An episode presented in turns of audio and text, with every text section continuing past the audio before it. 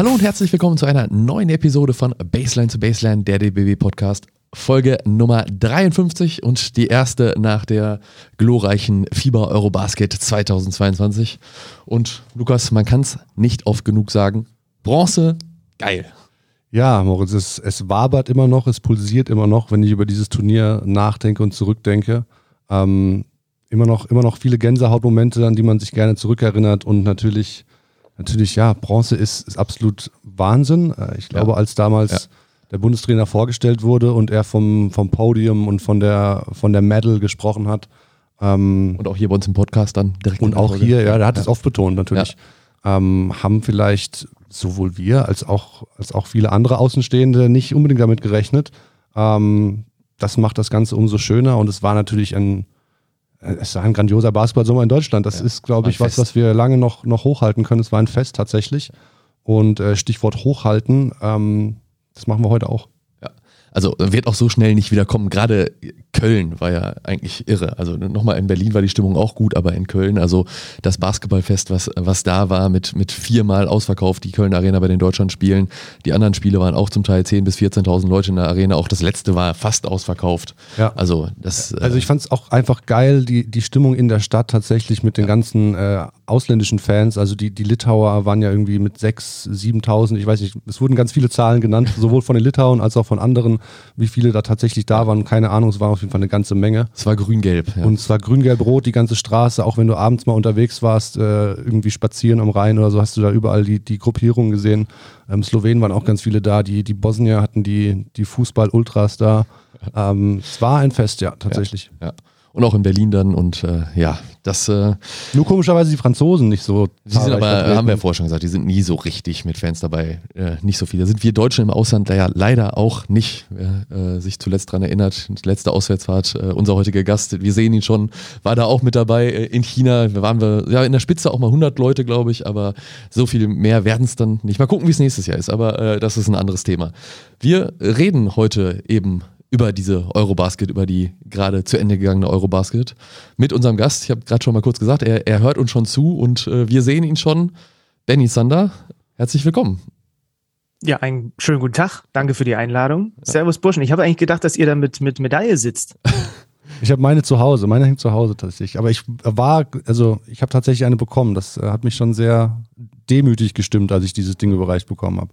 Und ist schwer? Ist schwerer als man denkt, aber es ist ja Edelmetall, soll ja auch, soll ja auch ein bisschen schwer okay. sein. Ja. Ich habe mich nicht getraut bei den Jungs, bei Andy Obst oder so. Das ist, das ist mit zu heilig, das darf man nicht machen, finde ich. Also ihr wart ja, ihr wart ja quasi Teil des Erfolgs so, ja. aber ich habe äh, ihn einmal das in die Kamera zeigen lassen, aber ich habe mich nicht getraut, weil ich habe ja nichts dazu beigetragen und dann äh, sollte ich, finde ich, auch meine Finger davon lassen. Ja. Zehn Tage ist es jetzt her, ungefähr, Pi mal Daumen, äh, das Finale, 18. September war es in Berlin. Äh, das äh, der Alltag hat uns auch äh, schnell wieder eingeholt. Es geht natürlich weiter, hier äh, in, Hagen viel zu organisieren und auch viel noch nachzubereiten von der Eurobasket. Wie ist es bei dir? Wie schnell äh, hast du oder wie schnell bist du wieder im Alltag angekommen und hast du schon den Basketballsommer verarbeitet? Nein, verarbeitet nicht. Dazu möchte ich diesen Podcast heute nutzen. Also okay. Ich bin mir, ich bin mir sicher, dass. Therapiestunde die, jetzt. Ja, genau, genau. Aber ich wusste nicht, dass ich zwei Therapeuten bezahlen äh, muss, aber gut, okay. Ich wusste nicht, dass wir äh, Geld kriegen, aber gut. ja, da müsst ihr nochmal bei eurem Präsidenten nachfragen. Ähm, äh, also ich, ich, ich bin mir sicher, dass im Laufe des heutigen, äh, im Laufe des heutigen Gesprächs Dinge ihr mit mir besprechen werdet, die einfach von der Kurzzeitfestplatte die gar nicht mehr da sind, weil sie sofort am nächsten Tag, ich meine, ihr wisst ja, wie, wie, wie dieses Pensum da war, ne, bei ja, dieser Eurobasket. Mhm. es, es wurde sofort wieder überschrieben vom nächsten Wahnsinn und dann der nächste Wahnsinn, gerade diese, diese Köln-Phase, die ihr angesprochen habt. Also ich habe direkt nach der Eurobasket, auch doof wie ich bin, direkt noch bei ein, zwei anderen Projekten wieder noch gearbeitet und dann erst so mit ein paar Tagen Verzögerung. Und es ist natürlich noch nicht ansatzweise verarbeitet. Ich habe jetzt gestern ähm, äh, beim BBL-Auftaktspiel so ein Behind the Scenes vom Finaltag gesehen. Da habe ich direkt da habe ich direkt so ein bisschen Glänzen in die Augen wieder bekommen. Den habe ich mir direkt organisiert, diesen Clip. Und auch da hat es mich wieder daran erinnert, was da eigentlich alles so los gewesen ist. Das war so viel komprimiert reingepackt in diese zweieinhalb Wochen. Ähm, äh, dass ich, wie gesagt, von diesen ersten Tagen in Köln, und die waren ja auch schon so überbordend, allein schon dieser aller, allererste Spieltag ja. mit, äh, mit Dirks Zeremonie und was ich da plötzlich für Menschen vor dem Mikrofon hatte und so. Aber das ging halt immer weiter, ne? Das ja, hat einfach ja, ja. nicht aufgehört. Mhm. Und deswegen, also die Verarbeitung, ich weiß nicht, die wird noch eine ganze Weile, wird die, glaube ich, noch auf sich warten lassen. Und es wird immer so peu à peu mal ein bisschen gehen. Bist du jemand, der dann auch das nochmal so, äh, wenn man es vielleicht verarbeitet hat oder auch das äh, nutzt, um es zu verarbeiten, der sich die Spiele nochmal anschaut? Ähm, ich weiß nicht, wie das bei dir ist. Du, du bist ja dann schon hautnah mitten, mittendrin bei dem Spiel aber hast natürlich auch vielleicht schon was zu tun, Interviews vorbereiten, gerade Richtung Ende des Spiels, wenn es vielleicht dann heiß wird, muss man ja trotzdem was arbeiten. Ähm, ich kenne es von mir, dass ich, wenn ich da an der Seitenlinie sitze und irgendwie entweder Posts vorbereite oder irgendwie Clips rausschneide oder eben Fotos mache, wie auch immer, dass man dann ja manche Momente des Spiels gar nicht so wahrnehmen kann, wie man es vielleicht würde, wenn man es einfach am Fernseher schaut. Schaust du dir den Kram nochmal an? Also habe ich mir fest vorgenommen, zumindest das Litauen-Spiel und das Griechenland-Spiel werde ja, ich mir stimmt. definitiv ja. nochmal angucken. Mhm.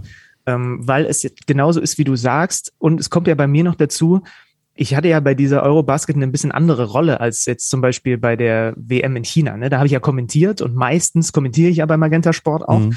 In dem Fall war ich ja jetzt quasi der, der rasende Sideline-Reporter da. Und äh, das ist tatsächlich nochmal so, dass man man ist dann anders im Spiel drin als als Kommentator. So, auch als Kommentator hast du am nächsten Tag wieder die Hälfte der Sachen vergessen, weil du mit Reden beschäftigt bist. Dir quatscht ständig einer aufs Ohr. Jetzt kommt die Werbung. Jetzt äh, kommt, machen wir gleich so mhm. weiter. Jetzt spielen wir gleich das voraufgezeichnete Interview noch ein. Äh, aber als Sideline Reporter und gerade diese diese letzten Minuten des Spiels, da bist du ja schon in Hab-8-Stellung in der Nähe deiner Interviewposition. Mhm. Und ich war immer so hin und her gerissen und meine äh, Aufnahmeleiterin äh, äh Danielle ist auch, glaube ich, das eine oder andere Mal in mir verzweifelt, weil ich natürlich so nah wie möglich am Feld trotzdem stehen wollte und das Spiel noch sehen, die Schlussphase. Mhm. Zumal von der einen oder anderen Interviewposition konntest du keinen Fernseher sehen oder den Würfel oben und strittige äh, Entscheidungen sowieso schon nicht. Und das ja. musst du ja aber alles haben, um im Zweifel dazu eine Frage stellen zu können. Und deswegen, ähm, die beiden Spiele werde ich mir definitiv nochmal angucken, vielleicht auch noch ein bisschen mehr, äh, weil ähm, ich eben anders, sagen wir mal, involviert war jetzt und, und, und äh, äh, anders die Spiele wahrgenommen habe und äh, parallel dazu halt wirklich mir auch schon überlegt habe, wen können wir, äh, wen wollen wir fürs Interview haben, was frage ich den eigentlich? Mhm ähm, dann, was ja auch ganz cool ist, was aber auch ein bisschen ablenkt bei so einem Turnier, wenn du da auf der Pressetribüne sitzt, dann sitzt du da zwischen Serben und Slowenen und hinter dir noch ein Pole und so weiter. Und dann unterhältst du dich halt auch mal kurz und dann merkst du, oh, mhm. oh, jetzt sind aber schon drei Minuten von Viertel zwei wieder durch. Ja. Also deswegen auf jeden Fall diese beiden Highlight-Spiele gucke ich mir nochmal an. Ähm, ob ich mir das Spiel um Platz drei nochmal angucke, jetzt wenn ich so mhm. mir nochmal in Erinnerung rufe, dann vielleicht eher Halbzeit zwei. Ja. Ja, ja und, und alles, was danach passiert ist. Ja, ja das stimmt. Ähm, du hast, ich glaube, Deutschland-Spiele, ich habe das nochmal nachgeschaut, hast du gar keine kommentiert? Ne? Hast du andere Spiele dann auch äh, äh, als Kommentator begleitet oder warst du ausschließlich äh, Sideline-Reporter? Genau, das ließ sich nicht vereinbar miteinander. Also mhm. entweder, äh, entweder man, entweder du machst den Job als Interviewer und da äh, und da war halt quasi so das Ziel, dass das dann auch die ganze Zeit der gleiche ist, weil das bringt dir einfach im Turnierverlauf auch was. Mhm. Also klar, es gibt natürlich äh, Spieler aus dem DBB-Team, äh, die ich schon sehr, sehr gut kenne, so, aber natürlich bringt es dir auch was für äh, den Bundestrainer, wenn der immer die gleiche Nase vor dem Spiel beim Interview mhm. hat, immer die gleiche Nase nach dem Spiel. Und das ließ sich dann halt einfach nicht miteinander vereinbaren. So, und deswegen habe ich tatsächlich jetzt bei diesem Turnier gar nichts kommentiert, sondern äh, mich voll und ganz auf Interviews und so schalten. Ne? Also mhm. ich hatte dann ja auch mal das große Vergnügen, bei den fünf bis neuntausend Litauern da so vor der Halle und mhm. im, im, im Block zu stehen und so. Geil. Das war ja auch quasi Teil meines Jobs. Also nicht nur die Interviews an sich, sondern ne, ich habe auch mal an spielfreien Tagen oder Vorspielen bei euch im, im, im Mannschaftshotel vorbeigeguckt zum Beispiel. Da haben wir da einen Aufsager gemacht und so. Und das äh, hätte alles nicht funktioniert funktioniert, wenn ich dann irgendwie noch mhm. da ein Spiel äh, kommentiert hätte. Da musste ich mich dann quasi so ein bisschen entscheiden. Gibt es da was, was du lieber machst dann kommentieren oder als Field-Reporter? Also normalerweise würde ich sagen kommentieren im Basketball, aber es war, das war jetzt schon was, was Einmaliges, was ich glaube ich auch so einfach nicht nochmal erleben werde. Ne? Also was ich da für eine, für eine Riege von, von, von Menschen am Mikrofon hatte. Und natürlich, das muss man auch sagen, während so eines Turnierverlaufs bist du als Field Reporter oder bist du als der, der die Interviews und die Schalten macht, du bist natürlich deutlich näher am Team dran. Ja, so, ne? ja. Weil du vor dem Spiel, nach dem Spiel, auch zwischendurch äh, durch diese ganzen Interviews und immer wieder die Jungs sehen und immer wieder mit ihnen quatschen. der Draht ist enger. So, der mhm. wäre nicht so eng gewesen, wenn ich kommentiert hätte. So, das kann ich ja tatsächlich so einigermaßen vergleichen mit äh, 2019 äh, äh, mit China, auch wenn wir den, den Rückblick nicht, nicht unbedingt noch jetzt lange machen wollen, äh, aber ja. oder gar nicht, besser gesagt.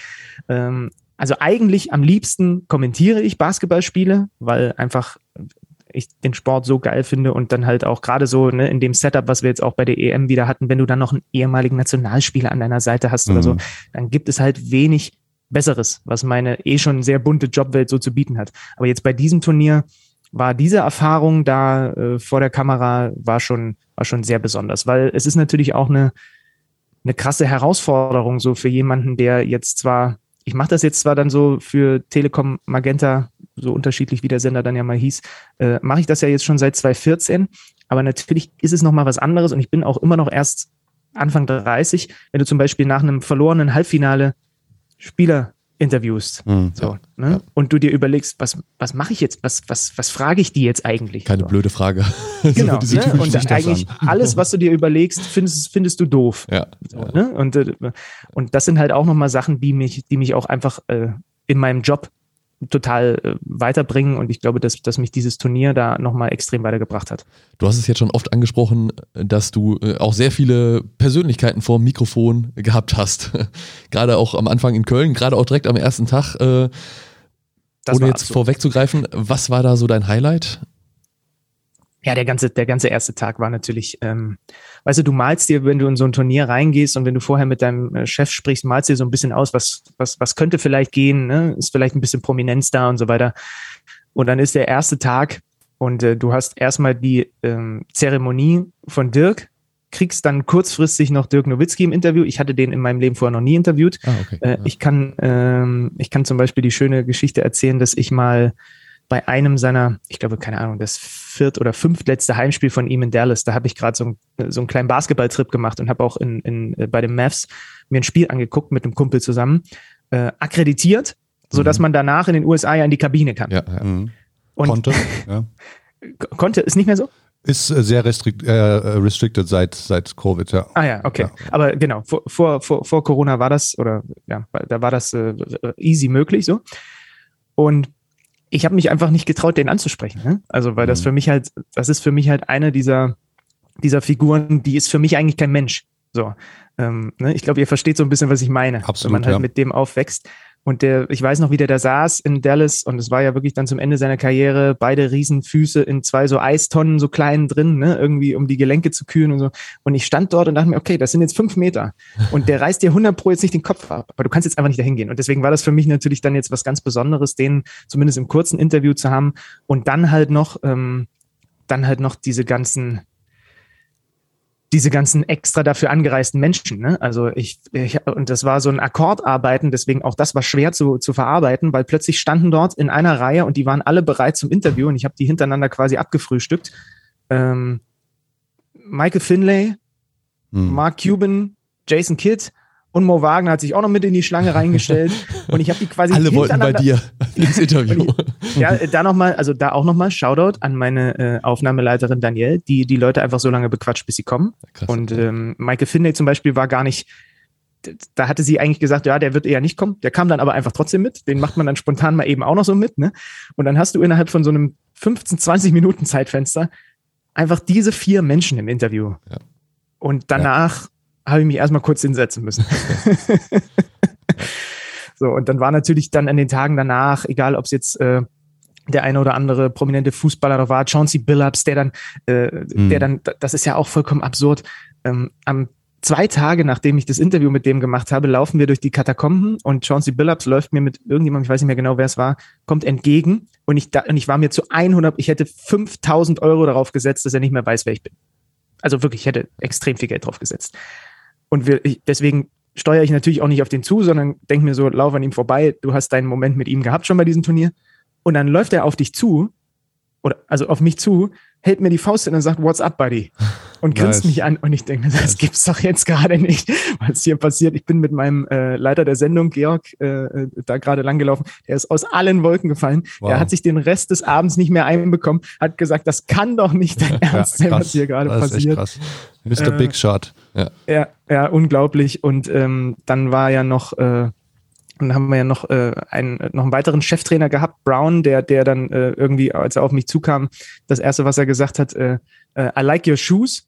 Und dann haben wir uns erstmal ein bisschen über meine Harry Potter Vans unterhalten. Also ihr merkt, das ist alles vollkommen absurd gewesen, was da ja, gerade in diesen ja. ersten Tagen in Köln passiert ist. Also das, äh, ja, das, das, da war quasi, da, das Schwierige ist ja, man darf sich ja nicht so diese Fanboyigkeit nicht so krass anmerken lassen. Ne? Also es gibt dieses Video, wie, wie, wie Dirk zu mir kommt und ich ihm die Hand hinhalte und ihm äh, guten Tag sage.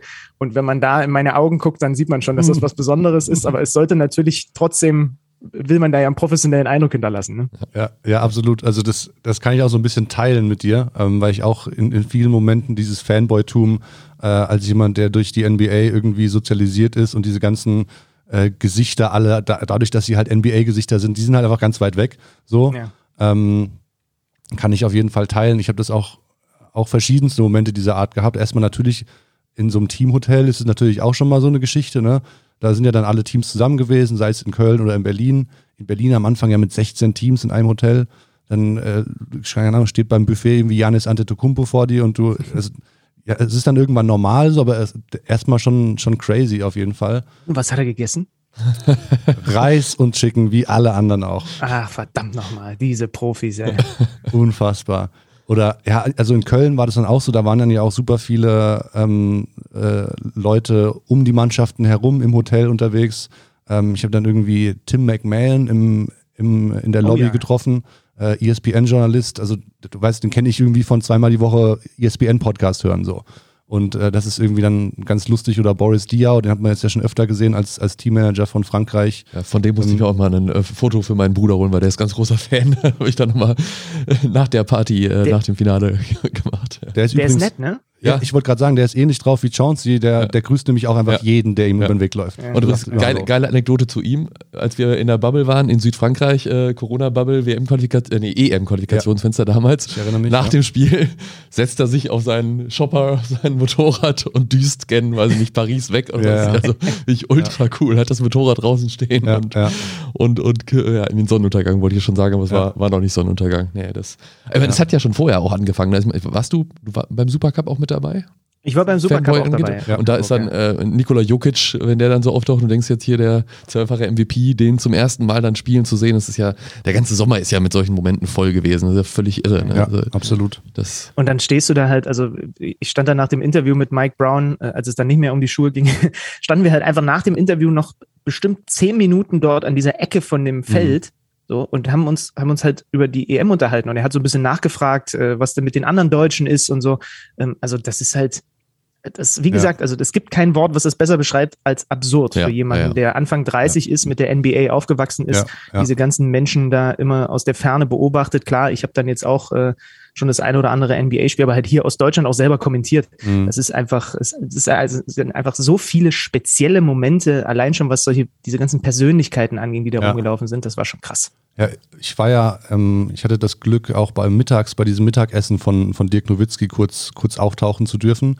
Ähm, der hat ja da Friends and Family eingeladen in, in Köln in den Sky-Turm.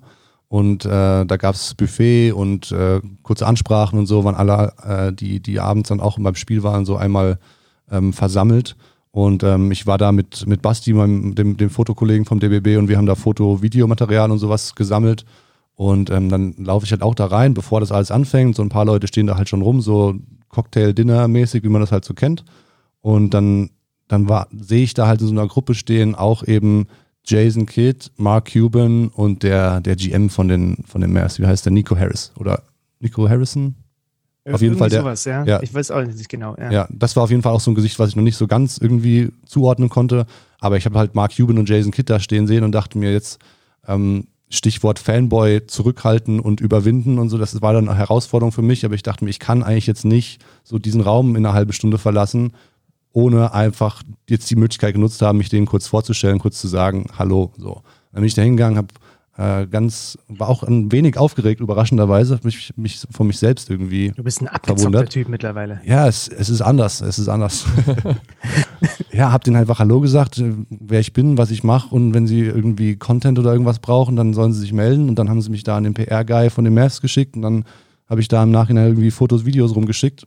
Ob die was damit angefangen haben, keine Ahnung, aber das war dann irgendwie so ganz casual und äh, ja trotzdem irgendwie natürlich ein besonderer Moment für jemanden, wie du auch sagst, der mit der NBA halt irgendwie aufgewachsen ist und für den das alles irgendwie surreal wirkt. Manchmal. Ja, und es, es ist halt so krass, dass, und das hat man bei diesen Interviews zum Beispiel gemerkt oder auch halt dann so ringsrum, die sind das halt einfach gewohnt. Ne? Das steht für die außer Frage, mhm. dass sie im Zweifel an so einem Game der Interviews machen. Und ja, Mark Cuban, ich meine, so viel können wir in unserem Leben nicht mehr arbeiten, um nur ein Zehntel von dem äh, zusammen auf dem Konto zu haben. Was, das ist eine, eine, ein unglaublich reicher, erfolgreicher Mensch, Fernsehstar, ja, total bekannt in den USA, aber halt so unglaublich professionell, wenn es um so, wenn es um so Interview-Setups mhm. geht, ne? Und halt auch nicht irgendwie mit so einer, mit so, so eingeschnappt sich dahinstellen und mega kurz antworten, sondern es war halt einfach ein super Interview von ihm aus, ne? Es lag jetzt nicht vorrangig ja. an meinen Fragen, sondern dass der halt einfach offen ist und dann über Dirk erzählt und so. Mhm. Und das ist mir bei denen allen aufgefallen. Die sind das einfach gewohnt. In den ja. USA ist das so. Und ja. ähm, das finde ich extrem krass. Da kann sich der ein oder andere in Europa noch eine Scheibe von abschneiden, dass das halt einfach part of the game ist. Genau. Ja, ja, ja. absolut. Ja. ja. part of the game. Lass uns vielleicht auch ein bisschen über das Game tatsächlich auch ein, auch ein bisschen sprechen und, und so ein bisschen auf diese Eurobasket zurückschauen. Äh, ähm, und auch ein bisschen über die Mannschaft sprechen. Und du hast es ja auch äh, den Sommer begleitet von Anfang an. Ähm, wir, wir steigen mal ein mit einer, mit, wir haben vorhin schon von den von Gordy proklamierten Zielen gesprochen. Äh, wir steigen vielleicht mal vor dem Turnier ein.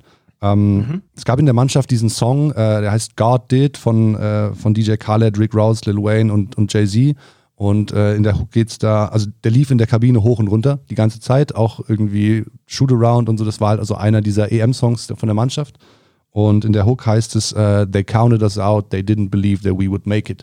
Ähm, das war dann auch so ein bisschen, auch dann so das Mantra wurde es so ein bisschen dieser Mannschaft äh, in manchen Momenten, äh, auch nach den, nach den großen Siegen, äh, hat man dann irgendwie das auch, auch ohne dass der Song lief, so angestimmt. Also es hat sich dann wirklich so etabliert als, ey, das pusht uns nochmal richtig. Ähm, wie hast du das vor dem Turnier wahrgenommen? Äh, war dieses Ziel oder hast du das äh, als realistisch eingeschätzt oder warst du auch eher Team Count Them Out? Ja, also da brauche ich jetzt hier nicht groß drum rumliegen, äh, lügen. Ich äh, hatte ein, ein, ein, ein sehr ungutes Gefühl vor dieser EM. Hm. Ja? Und ich, ich, glaube, jeder, der jetzt sagt, ja, ich habe das die ganze Zeit gewusst, der, der flunkert vielleicht ein kleines bisschen. Ja, sagen wir es ja, mal so. Ja. Ähm, weil also ich, diese ganzen Absagen, verletzungsbedingt, dann ist man da beim Supercup vor mhm. Ort und sieht, wie Dennis umknickt. Mhm. Ähm, Daniel Theiss, die ganze Nummer um, um ihn, kann der überhaupt mitspielen und so. Ähm, das war natürlich dann schon so, dass man sich irgendwann dachte, und ich meine, ich, ich liebe Wobo zum Beispiel, mhm. aber wenn du die Wahl hast äh, und hast halt vorher gesehen in den Monaten davor, was haben wir denn auf Big für, für Optionen? Und das sind halt alles mindestens mal europäisches Top-Level bis NBA. So, und dann irgendwann, zack, äh, wird die eine Karte aus dem Kartenhaus rausgezogen und dann wird die andere Karte aus dem Kartenhaus rausgezogen. Ähm, dann denkst du dir halt schon irgendwann, boah, ey, und jetzt noch im Zweifel Schröder irgendwas mit dem Knöchel und Thais vielleicht auch kurz davor, dass er das Turnier nicht mitmachen kann. Und da habe ich, also da, wie gesagt, da brauche ich jetzt hier nicht irgendwie großartig tun, als hätte ich immer, ich habe mir gedacht, oh Gott, oh Gott, was wird das nur? Das kann auch richtig in die Hose gehen bei diesem, äh, bei dieser mhm. Heim-EM. Vor allem mit der Vorrundengruppe dann auch noch, ne? Also ja, mit, mit dieser, mit dieser Todesgruppe dann da auch noch vollgepackt mit ja. Qualität.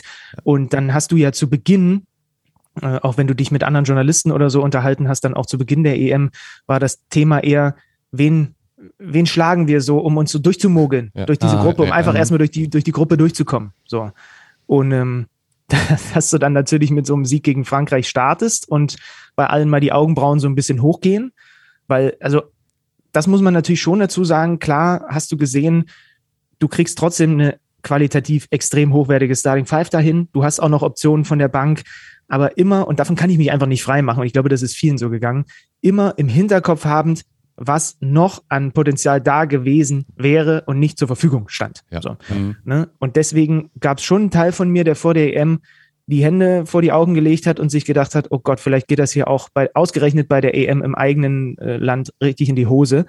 Und ähm, umso schöner ist natürlich dann, äh, wie dann auch so dieser Verlauf dieser Gruppenphase ist, wie man wie man Rhythmus aufnimmt. Das ist natürlich optimal, dass du dann direkt im ersten Spiel auch einen der stärksten Gegner aus der Gruppe spielst und direkt so schlägst, dann halt auch, mhm. ne, mit äh, äh, es ist ja noch besser fürs Gefühl innerhalb der Mannschaft. Ich meine, ihr wart dann, dann noch näher dran als ich, aber dass du halt auch da aus diesem Spiel rausgehst und dir denkst, okay, wir haben die halt hier wirklich auch mit einer mit einem zweistelligen Vorsprung geschlagen, diese Goberts und Fourniers und Co. Ne? So und äh, die, diese das zu beobachten, wie dann ja, und auch mit den Jungs dann so ein bisschen zu sprechen und zu merken, nee, also es ist auch am Ende vollkommen egal, was wir alle von, von außen da geglaubt haben. Mhm. Wichtig ist, wie, wie es in dieser Gruppe aussieht. So, und wenn die dran glauben und wenn die mit dem Mindset aufs Feld gehen, wir schlagen die heute eh oder wir haben zumindest eine sehr gute Chance, die zu schlagen, weil wir eine echt gute Mannschaft sind. Und ähm, ehrlicherweise muss man ja dazu sagen, psychologisch ist es ja vielleicht auch gar nicht so verkehrt, ne? wenn man innerhalb der Gruppe auch das Gefühl hat, ey, die von draußen respektieren uns gar nicht so, die Journalisten und äh, wer auch immer, wie wir es eigentlich verdient haben. Im Zweifel kitzelt das vielleicht auch aus jemandem wie, wie, wie Dennis, der sowas auch für sein Spiel braucht. Ne? Also, der lebt äh, dafür, gibt, ja. Ja, ne, der lebt ja dafür. Und äh, ich meine, es gibt dann auch Situationen auf dem Feld, wo du dadurch als Gegenspieler so ein bisschen in seinen Kopf reinkommst. Da hat er sich aber zum Beispiel bei diesem Turnier extrem diszipliniert zurückgehalten, bis auf ein, zwei Momente, die mir so mhm. einfallen, ja. hat er sich eben nicht locken lassen. So, und wenn du aber diese Typen in der Mannschaft hast und die das dann auch so ein bisschen dieses Mantra an alle weitergeben, so, ey, jetzt zeigen wir denen aber mal, dass wir immer noch eine richtig geile Mannschaft sind.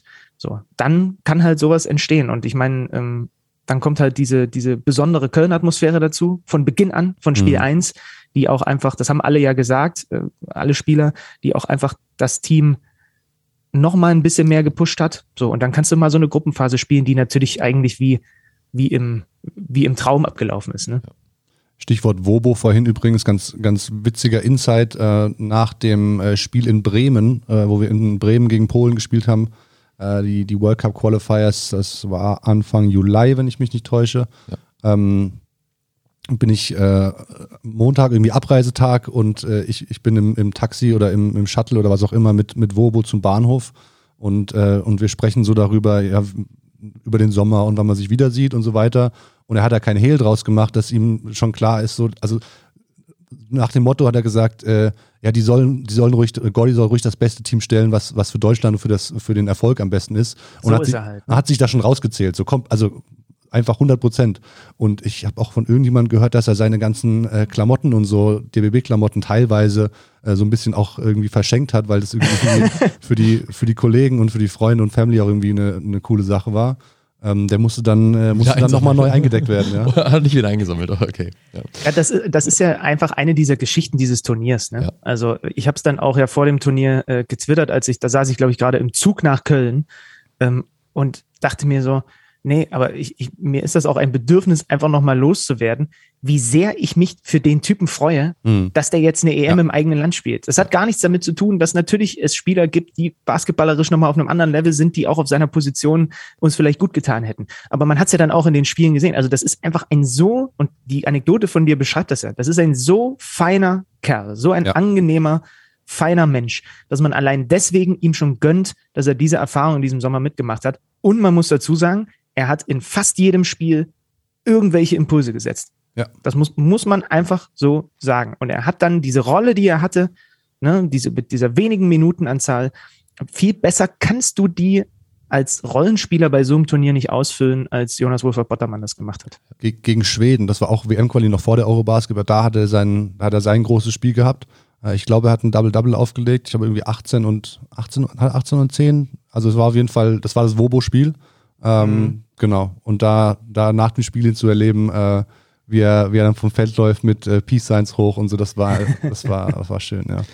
Wenn wir jetzt nochmal einen Schritt noch kurz vor die Eurobasket gehen, wir haben jetzt gerade gesagt, man hat nicht damit gerechnet mit dem Team, wie es läuft, aber ich glaube, dieses Spiel in München gegen Slowenien, WM-Qualifikationsspiel, mhm. war auch ein sehr wichtiger Impuls. Man, da hat auch quasi fast gar keiner mit gerechnet. Da kommt Slowenien mit Luka Doncic, mit, mit den Dragics und Co. und äh, die hauen die auch weg und ohne Daniel jetzt, der war ja noch da nicht Daniel gespielt, ne? Daniel hat nicht mitgespielt ja. und so. Also ich meine, da hat man ja, also davor, wie du sagst, hat jeder wahrscheinlich so gesagt beim Supercup, boah, gegen, gegen Serbien dann doch auch hoch verloren. Da ist, ist, das wird ganz schwierig jetzt bei der Eurobasket, aber München war, glaube ich, so ein bisschen so eine Initialzündung. Da schlägst du die und damit hat auch wirklich keiner gerechnet. Da war auch eine Bombenstimmung in der Halle.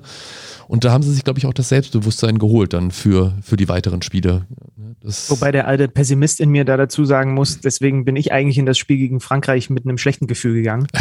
Äh, aber da siehst du wieder, ja. und das ist so diese diese typische, ich meine, gut, wir werden dafür bezahlt als Journalisten, ne, ähm, mhm. äh, uns dann halt auch da so Gedanken vor so einem Turnier zu machen. Am Ende kannst du es auch einfach nicht prognostizieren. So, mhm. und äh, klar gibt sowas äh, dann, das kann einen totalen Push geben, ey, du gehst mit einem Gefühl in die Eurobasket, ja, wir haben gerade Luca weggehauen. So. Ja. Ne? Ich hatte halt so als alter Pessimist sofort wieder den Gedanken, ja, aber jetzt jetzt kommt das Spiel, wo es zählt, ne? Ja, ja. so, und ähm, aber du kannst es vorher einfach nicht prognostizieren. Das war äh, natürlich dann im Nachhinein muss man sagen, war das, war das äh, überragend, quasi mit dem Gefühl und mit der breiten Brust dann in dieses erste Spiel äh, tatsächlich zu gehen. Also ein Punkt, äh, der ja wahrscheinlich wirklich mit ausschlaggebend ist, ist die Identität, die dieses Team dann irgendwie hatte. Und ja. da ist ganz klar, der Bundestrainer, glaube ich, Gordy, hat da, hat da sein, hat aus dem, was er dann zur Verfügung hatte, ich glaube, der war zwischendurch auch verzweifelt wegen der ganzen Absagen. So hat aber dann ja wirklich eine Mannschaft geformt, die so gut zusammen performt hat, äh, dass ja, das ist das Ergebnis, das war, was wir gesehen haben zu diesem Stichwort Identität, was, was, wie siehst du diese, dieses Team? Was, was hat es ausgemacht? Ja, also tatsächlich, dass es ein, dass es ein Team war, ne? Und das halt, also natürlich brauchst du, um Basketballspiele zu gewinnen, du brauchst die Individualisten. So. Aber die haben innerhalb des Gefüges funktioniert. Also Dennis und Franz haben innerhalb des Teams ihre Stärke entfalten können. Und sie mussten nicht die Mannschaft komplett alleine tragen und alleine schultern, ja. weil das ist dann, dazu ist, glaube ich, das Niveau und die Qualität bei so einer Eurobasket. Ich meine, erinnert euch, wie viele Upsets wir da gesehen haben, wie viele Überraschungen, wie viele enge Spiele, wie viele Overtimes ja. und so weiter, ja. wo man auch teilweise nicht mitgerechnet hat. Ähm, nur zwei, die das alles offensiv alleine schultern und so, das, das reicht dann irgendwie nicht. Ne? Ähm, und und das war nicht der Fall, sondern äh, erstens haben die beiden äh, an beiden Enden des Feldes ihren Job gemacht. So, mhm. ja, also wir wissen mittlerweile, dass Dennis Schröder auch sehr viel Stolz daraus zieht, äh, wenn halt gegnerische Mannschaften sagen, poste den mal auf. Mhm. So, und er hat da teilweise einen, einen echt guten Job gemacht, ja. auch in den Spielen. Das ist nicht leicht für ihn. Ich meine, er hat dann trotzdem, was man manchmal so ein bisschen vergisst, ist seine Spannweite, ne, für seine mhm. Größe, mhm. ja. die ihm da manchmal so ein bisschen hilft. Ähm, aber die beiden haben, ähm, sind als Leader, finde ich, an beiden Enden des Feldes vorangegangen. Und der Supporting Cast war mehr als nur ein Supporting Cast. Also äh, Maodo hat seine äh, bärenstarken Momente gehabt. Unfassbare Momente ja, Unfassbare gehabt, Momente. Ja, ja. Also das war vor, vor, vor, allem natürlich in Köln. Ne? Äh, Stepback Killer. Ja, und unglaublich. Ähm, Andy Obst ist einer der legitimen Schützen, die es in Europa gibt. Was hat er geschossen? Fast 50 Prozent, glaube ich, von 48,1 Prozent ja, hat er getroffen. Und ich meine. Bei also irgendwie, also, ja, ich glaube 50 Versuchen oder so. Also legitimate Volume so. Ja, genau. So. Und äh, also, dass du halt wirklich, und egal welche Mannschaft das war, du hast es gesehen, egal ob es Frankreich ist, ob es Slowenien ist oder ob es Griechenland ist, die haben Schiss vor dem. Mhm. So. Und das finde ich halt einfach geil, dass wir so einen Spieler haben, der, ja. das haben wir ja schon dann auch in der, in der, in der vergangenen Saison immer wieder versucht zu analysieren, also wie der Typ halt mittlerweile um diese Blöcke kommt. Du kannst, das ist ein so unangenehm zu verteidigender Spieler abseits des Balls. Und, ne, und dann hat er halt der hat halt diesen Wurf. Und es ist halt besonders mhm. verrückt, wenn ich mich daran zurückerinnere, dass ich, ähm, dass ich den unter anderem noch da äh, für Magenta Sport kommentiert habe, als er noch in Gotha gespielt hat. Yes. Erinnert ihr euch noch an dieses Team mit ihm und Wimberg und ja, Philipp Stanisch, ja. diese ganzen vielen jungen Deutschen da? Ja. Die Oettinger Rockets? Waren die Oettinger Team? Rockets, ganz genau. Da war Andi halt auch noch am Start. Ne? So. Die Oettinger Rockets, ist das der beste Mannschaftsname aller Zeiten?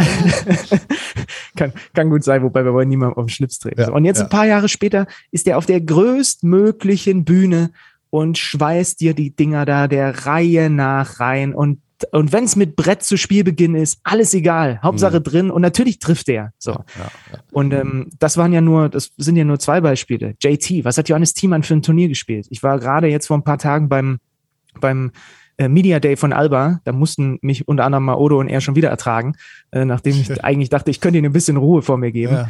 Und da habe ich auch mit, auch mit anderen Spielern aus dem Alba-Kader, äh, Luke Sigma oder wer auch immer, über diese Entwicklung von Johannes Thiemann gesprochen. Und alle haben halt gesagt, der Typ hat sich das so verdient, der hat so gearbeitet. Und ich meine, was hat der für eine EM gespielt? Was hat, was hat, Johannes Thiemann für eine Eurobasket gespielt? Vernascht erstmal Gobert zum Auftakt, also ja, vernascht ihn so richtig. Ähm, ja, ja, unglaublich.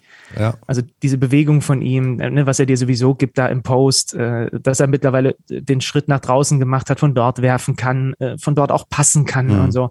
So, und wir können noch mehr aufzählen, ja? egal ob es, ob es, ob es Joe Vogtmann ist, ob es Daniel Theiss in, in, in Spielen ist, ob es Nick Weiler-Babb auch in, in, in bestimmten Spielen ist, wo er defensiv den Ton gesetzt hat. Nils. Ähm, ja, eben. Also da, ja, jeder ja. hat irgendwie was reingegeben in diesen Topf und am Ende hat es gut geschmeckt. Und das ist vielleicht eben auch der größte Unterschied zu 2019. Ne? Also da, äh, wenn man mal kurz zurückblickt, da lastete alles auf, auf Dennis in Anführungsstrichen, wurde auch daraufhin fokussiert und das ist, hat man jetzt gesehen. Also es haben so viele Leute auch die Eier in der Hose, um sozusagen auch selbst Verantwortung zu übernehmen und das dann zu verteilen zu können. Und was auch dann für den Gegner so schwierig macht. Äh, und umgekehrt, ich meine, es haben auch oft genug, also die Fieber hat jetzt, glaube ich, bei Social Media Kanälen immer wieder Zitate von, von Janis, von Luca, von, von Nikola Jukic gepostet, so was den europäischen Basketball ausmacht. Also, dass mhm. auch die Defense immer sofort da war. Also das ja. Doppeln, also, also dass das der Unterschied ist auch zu einem NBA-Basketball. Da ist auch nicht viel Platz gelassen worden. Also auch nicht nur die Team Offense war gut, sondern auch die Team Defense. Ja. Was natürlich auch an dem kleineren Feld, also das sagen sie ja, auch, hat Jokic klar. auch gesagt, das ist ein kleineres Feld und, und, du, und der große Regelunterschied, dass du halt drei Sekunden Defensive nicht hast. Ja, genau. Gut, ja. Aber das war ganz klar halt auch mit der wichtigste Teil dieser Identität. Ne? Also darüber hat es angefangen, so, dass diese Mannschaft offensiv talentiert ist, so, mhm. auch, auch trotz der Ausfälle.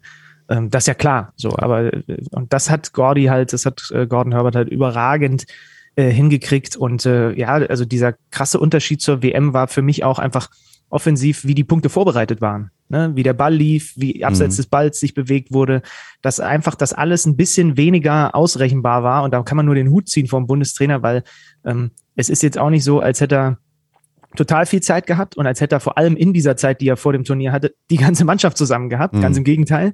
So, und er hat es trotzdem hingekriegt mit klarer Rollenverteilung, aber auch mit einer, mit einer echt richtig fein ausbalancierten Offense und über eine immer immer eklige Defense, so dass diese Mannschaft sich in dieses Turnier so dermaßen reingespielt hat, dass sie dann auch irgendwann einfach nur noch so richtig äh, brutal schwer zu stoppen war. Ich denke, das war tatsächlich, also Thema Identität und Defense ist, glaube ich, die Defense tatsächlich das, woraus sie sich, es hat sich so entwickelt, die haben alle so hart gerackert an, an Defense, dass sie irgendwann gemerkt haben, ey, wenn wir das machen, dann stehen uns alle Türen offen so. Und das hat sich ja wirklich dann auch gegen, gegen Bosnien war das eher, das zweite Spiel war gegen Bosnien äh, zur Halbzeit, glaube ich, minus fünf. Ja. Und dann kommen sie aus der Halbzeit raus und drehen einfach mal die Intensität so drei, vier Level nach oben defensiv. Und daraus entstand dann zwölf, also ein großer Run halt, der genau, wie genau, weiß, weiß ich jetzt nicht hm, mehr. Ja. Aber auf jeden Fall der große Run und dann, ich glaube, Ende drittes Viertel haben wir zweistellig geführt, so ungefähr. Und gegen äh, Slowenien war das ähnlich. Gegen Slowenien lagen wir mit acht, glaube ich, hinten zur, zur Halbzeit kommen auch raus und, und schlagen zurück. So, wir haben Punches eingesteckt von den großen Teams auch, aber wir sind halt immer wieder aufgestanden. Auch gegen Spanien, auch wenn wir dann letzten Endes nicht mehr aufgestanden sind, beziehungsweise das Aufbäumen einfach gegen die Spanier nicht gereicht hat. Aber das war so die, ich glaube, da haben sie gemerkt, ey, wenn wir das machen, äh, dann, dann können wir echt hier was reißen und, und haben das dann auch sich auch darauf äh, oder darüber so ein bisschen definiert ja, sehr widerstandsfähig, ne? Also die, die, die Mannschaft, das fand ich auch so bemerkenswert, genau wie du sagst so. Also du, du kassierst links, rechts zwei ja. so und du schüttelst dich einmal genau. und dann äh, schlägst du zurück. Und ja. das hat das Team halt äh, ja phasenweise echt in, in Perfektion da gemacht und einfach gezeigt. Und das kannst du aber halt, finde ich, glaube ich, nur zeigen, wenn wirklich das passt. So. Mhm. Also wenn die Rädchen alle ineinander greifen und äh, weil ansonsten, wenn das dann nicht so funktioniert von der Harmonie, von der Chemie her, dann sind das die Situationen, wo du, wo du auseinanderfällst. Mhm. So. Und das war bei dieser Mannschaft gar nicht so. Und um da noch darauf zurückzukommen, ich glaube, da hat Gordy ziemlich großen Anteil daran gehabt. Es gibt ja auch Videos aus der Kabine, wie man das sieht, äh, wie er das Team so einschwört und auch, also jetzt anekdotisch, aber aus Familienkreis, Freundeskreis, die die Spiele gesehen haben, haben auch mehrfach gesagt, wie stark dieser Trainer auch im Fernsehen oder auch wenn sie es in der Halle gesehen haben, da gewirkt hat,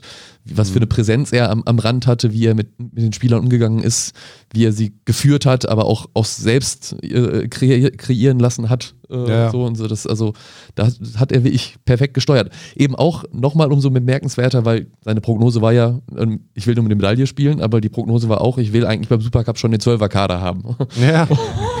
das ist nicht eingetreten. Ganz im Gegenteil, aber ja. äh, das, das, hat ihm, glaube ich, das hat man schon zwischendurch gesehen, wie, wie sehr ihn das äh, auch beschäftigt hat, wie schwierig das dann war, diesen Kader zusammenzustellen. Aber trotzdem daraus dann diese Mannschaft zu formen, ist schon Respekt.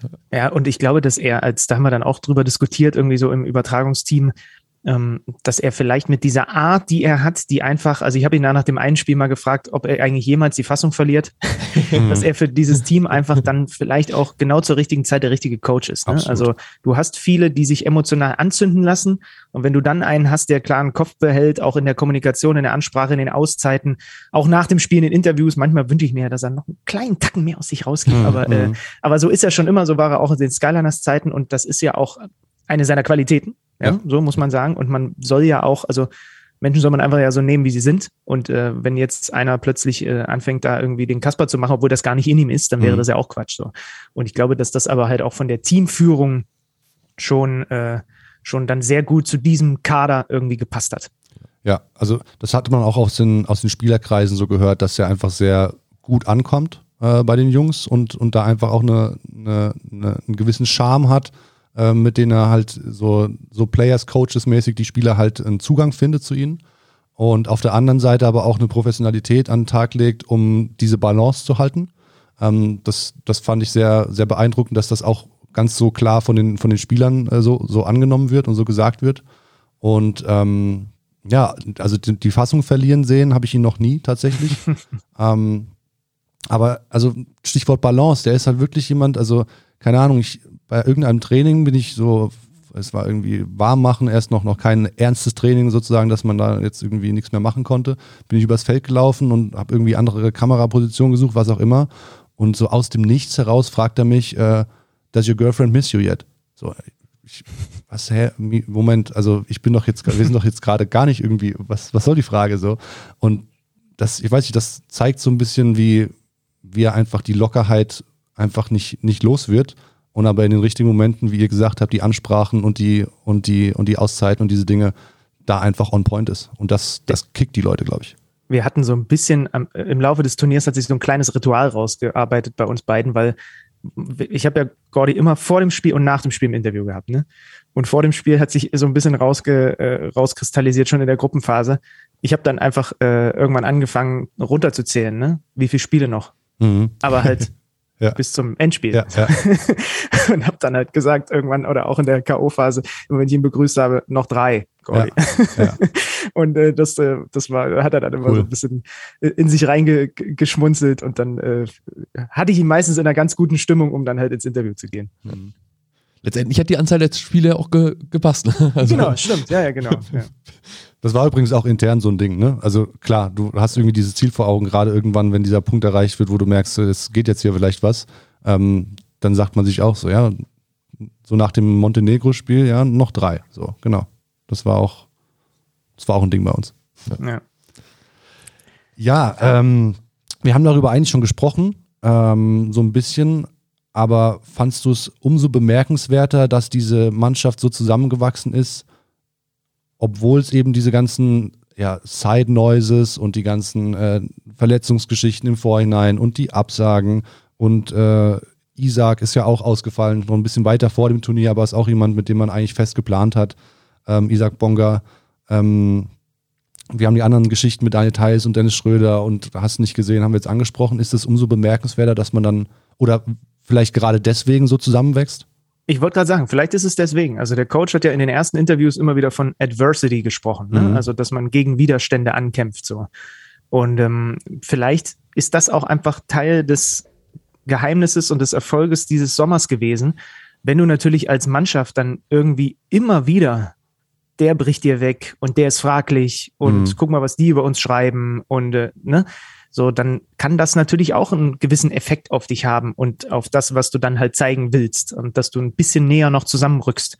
Mhm. So, deswegen vielleicht ist es, also ich, es ist bemerkenswert, total bemerkenswert. Ne? Ähm, wie gesagt, ich habe ja meine großen Fragezeichen und Bedenken schon geäußert, die ich vor dem Turnier hatte, aber dass die äh, es kann auch einfach bei einer Mannschaft, und das haben ja tatsächlich ein paar Spieler mir in Interviews auch so gesagt, ne, dass das auch so einen gewissen Effekt dann hat, wenn du als, als Gruppe dann zusammen bist und irgendwie äh, ist vor allem das Thema vor dem Turnier, ja, der fehlt und der fehlt und bei dem wissen wir noch nicht so genau und ja, mal gucken, was das überhaupt wird und gegen wen gewinnen die denn überhaupt in der mhm. Gruppenphase und so. Ähm, dann kriegst du das als Spieler schon irgendwie mit. So, der eine vielleicht ein bisschen, also ein Maudolo vielleicht ein bisschen weniger als, als manche andere, würde ich jetzt vielleicht mal sagen. Dem ist das, glaube ich, eher wurscht. Ja, wo, ja, wobei, Lukas schüttelte den Kopf. Kriegen sie schon alle mit, ne? Also ich glaube, dass sie mehr mitbekommen, als man das manchmal denkt, tatsächlich. Ja. Okay, kann sein. Ja, die haben ja auch vier Tages Freizeit. Ja. Spaß. Äh, ähm, und, und so, und dann löst das in so einem Team was aus. Und wenn es nur dazu führt, dass alle einen Schritt weiter aufeinander zumachen, dann ist halt so ein Turnier drin. Ne? Äh, kurz, ganz kurze Anekdote muss ich da einschieben. Äh, Dennis, Dennis Schröder hat in der Mixzone irgendwann, äh, bei, war er bei NBA Overtime, also bei Lovis Binder und, und äh, den Kollegen, ähm, und wird irgendwas gefragt von ihm. Und Dennis äh, erwidert dann so zu Lovis, ja, du warst doch der, der uns eigentlich im Viertelfinale rausgetippt hat oder so. Also Stichwort, sie kriegen manche Sachen, also das ist schon viel präsent, glaube ich, manchmal. Ja, das ist gut zu wissen. Deswegen habe ich mich ja auch so ein bisschen zurückgehalten vor dem Turnier, ja. weil ich mir dachte, ich, äh, ich muss mit denen ja allen Interviews machen oder, oder beziehungsweise ich versuche das eigentlich auch generell, auch jetzt irgendwie, was die neue BBL-Saison angeht. Mhm.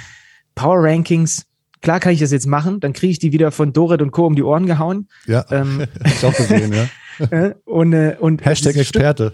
Ja, und sie stimmen sowieso alle nicht. So, und ich habe auch gar keine Ahnung, weil, ja. also jetzt nicht generell, na gut, würde der eine oder andere vielleicht auch sagen, aber ich habe ja noch gar zum Beispiel von neuen Spielern, wenn irgendwie zig BBL-Teams neue Amis verpflichten, die ich noch gar nicht habe spielen sehen. So, mhm. da kann ich mir zwar Statistiken angucken, aber was kann ich davon ableiten? Und genauso kann ich mir vorher den deutschen Kader angucken und die Gruppenphase und dann ähm, habe ich ein Gefühl, aber das Schöne an Basketball ist ja, an, es richtet sich nicht nach Gefühlen von irgendwelchen Experten vorm Spiel mhm. und vor, vor einem Turnier, sondern es richtet sich halt nach dem, was auf dem Platz passiert. Und das hat mich ja schönerweise eines Besseren belehrt. So Stichwort Prognosen, kann man es ja auch umgekehrt nochmal sehen. Welches Ausscheiden von welchem Team hat dich denn am meisten dann überrascht? An welcher Stelle? Die Serben. Also das Fall. muss ich schon sagen, weil das war auch relativ, ihr, ihr habt es ja auch dann ja. Äh, wahrscheinlich gesehen, das war ja. so, das war so, mhm. ich, fand, ich fand, das war so sang- und klanglos ja. irgendwie. Ich habe die ganze Zeit mir gedacht, was ist, was ist mit Sveti? Wann, wann kommt das Tee von ja. draußen? Wann wird nochmal Einfluss genommen? So. Mhm. Und ähm, das war alles so ein bisschen. Da habe ich mir tatsächlich die Pressekonferenz auch nach dem Spiel mal angeguckt, weil ich da auch dachte, bin mal gespannt, was er. Da war er aber auch total ruhig und hat immer wieder gelobt, ja, ist eine gute Generation, ist ein, ist ein starkes Team, war jetzt halt so, aber da auch, auch da ist er nicht. Also es gab wesentlich emotionalere Trainer, obwohl also beim, beim Supercup war es die schon mhm. auch anders drauf, aber da irgendwie, ja, hat's, ja, es war so ein bisschen komisch, das stimmt, ja. So, und natürlich auf der anderen Seite hast du, und da hatte ich ja dann mit meiner Position extremes Glück, weil die sind ja gegen Italien rausgeflogen und ja. ich stand ja genau an der Ecke des Feldes, als plötzlich unser lieber Freund, der italienische Nationaltrainer ja. Possecco, mhm. sich wieder, nachdem er ja, also oh Gott, dieses Spiel. Ähm, ja, ja. er kriegt, wie, wie, war das nochmal? Er hat einen Tee bekommen und seine Bank hat zwei Tees bekommen, ne? Ja, so habe ich es in Erinnerung, ja. So, genau. Und, we und, wegen eines Tees gegen die, die, Bank ist er ja rausgeflogen genau, am Ende. Und dann, wir erinnern uns zurück, Gianmarco Possecco, den Tränen nah, umarmt nochmal alle, geht aus der Halle. So, und irgendwann. Küsschen links, Küsschen rechts für alle, so. Genau. Alle werden rangeholt, und, ja ein, und ich hatte ja auch von der von der Pressetribüne aus, also wirklich äh, Showtime war da, ne? Ja. Also ich war, der war direkt immer auf unserer Seite mhm. dort, ne? Und wenn du den während des Spiels beobachtest, ich habe mehr auf den Coach geguckt als aufs Spiel teilweise, weil das einfach so eine Naturgewalt ist da mhm. an der Linie. Und du siehst aber halt auch, was der auf eine ganz andere Art als Gordy, was der für einen Draht zu dieser Mannschaft auch hat, ne? Und dass es halt so diese unterschiedlichen Typen einfach gibt, die unterschiedlich eine Mannschaft packen können. Mhm. So.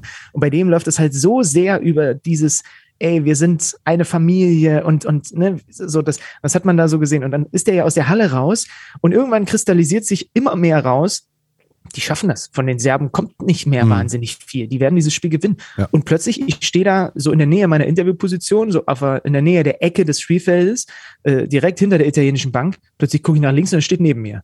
Und dann, was macht man natürlich als äh, Dussel im Jahr 2022. Erstmal das, Handy gezückt, erstmal das Handy gezückt, weil ich mir dachte, okay, ja. hier passiert gleich irgendwas. Was ja. macht der hier? Der darf da hier gar nicht sein. Ne? Und äh, diese ganzen, ich habe ich hab wirklich dieses, dieses, dieses Video, das wird in der Hall of Fame meiner, meiner Handyvideos landen. Das sind so zweieinhalb, Geil. drei Minuten, wie immer wieder unterschiedliche Menschen von den Italienern versuchen, den zurückzuschieben, ja, ja, zurückzuschicken. Er alle weg und, und, dann war er schon mal einmal halb wieder aus der Halle, dann kommt er wieder zurück, dann kniet er plötzlich am Ende seiner Bank vor den Spielern und hat die Arme oben.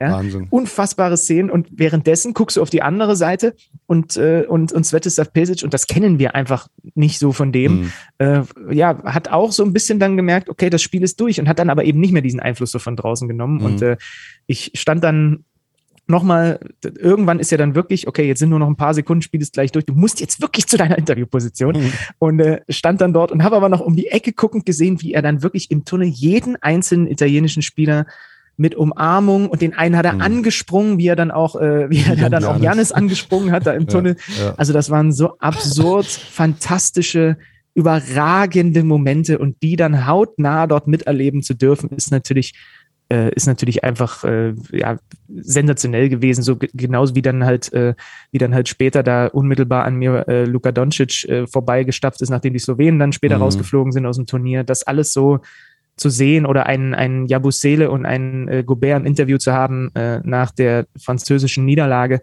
Ähm, und die sind halt einfach die sind, also Gobert ist dann, da merkst du auch wieder so diese NBA-Schule, äh, der ist dann halt auch einfach im Interview trotzdem so professionell, dass er den Schalter umlegen mhm. kann. Gershon Jabusele, ich habe dann nach zwei Fragen, habe ich ihn sofort weggeschickt, weil ich mir dachte, das, das, das bringt jetzt weder dir was, mhm. noch bringt es ihm was. Lass ihn jetzt einfach in Ruhe. Der hat gerade ein Finale verloren. Lass ihn mhm. jetzt einfach in Ruhe. Es macht keinen Sinn. Mhm. So. Äh, ja, aber, aber um, um nochmal, jetzt sind wir schon wieder weit abgeschweift. Also Serbien war für mich so mit, mit diesem Kader, also mit, sorry, mit Jokic und Micic und Lucic ja. und noch ungefähr sieben, acht anderen Hochkarätern, trotz ja. der Spieler, die gefehlt haben, ja. äh, in, in, im Achtelfinale rauszugehen, das habe ich nicht kommen sehen. War auch also arg underperformed. Am Ende dachte ich mir auch, wisst ihr eigentlich, dass ihr Nikola Jokic im Team habt? Ja. Wollt ihr ihn einsetzen? Oder, er hat also, 28 Minuten gespielt beim Ausscheiden. Ja, das ist also zu wenig halt. Ne? Würde ich auch sagen, ja. Wenn man merkt, oh, irgendwas geht hier nicht, dann, ja. naja, gut, aber ich bin kein Trainer. Stellst du hinter die Fragen, das ist ja gut. ja. Das ist die komfortable Position, die ich so habe. Ja, Ansonsten ja. natürlich so die, die positiven Sachen, da, äh, also wer natürlich extrem viel Spaß gemacht hat, weil wir das aber halt auch am eigenen Leib mitbekommen haben, äh, schon in Köln, diese Litauer ja, haben Bock gemacht ohne Ende mit ihren Fans. Das Zum Glück so ja noch nach Berlin zumindest mitgekommen. Genau, aber, genau.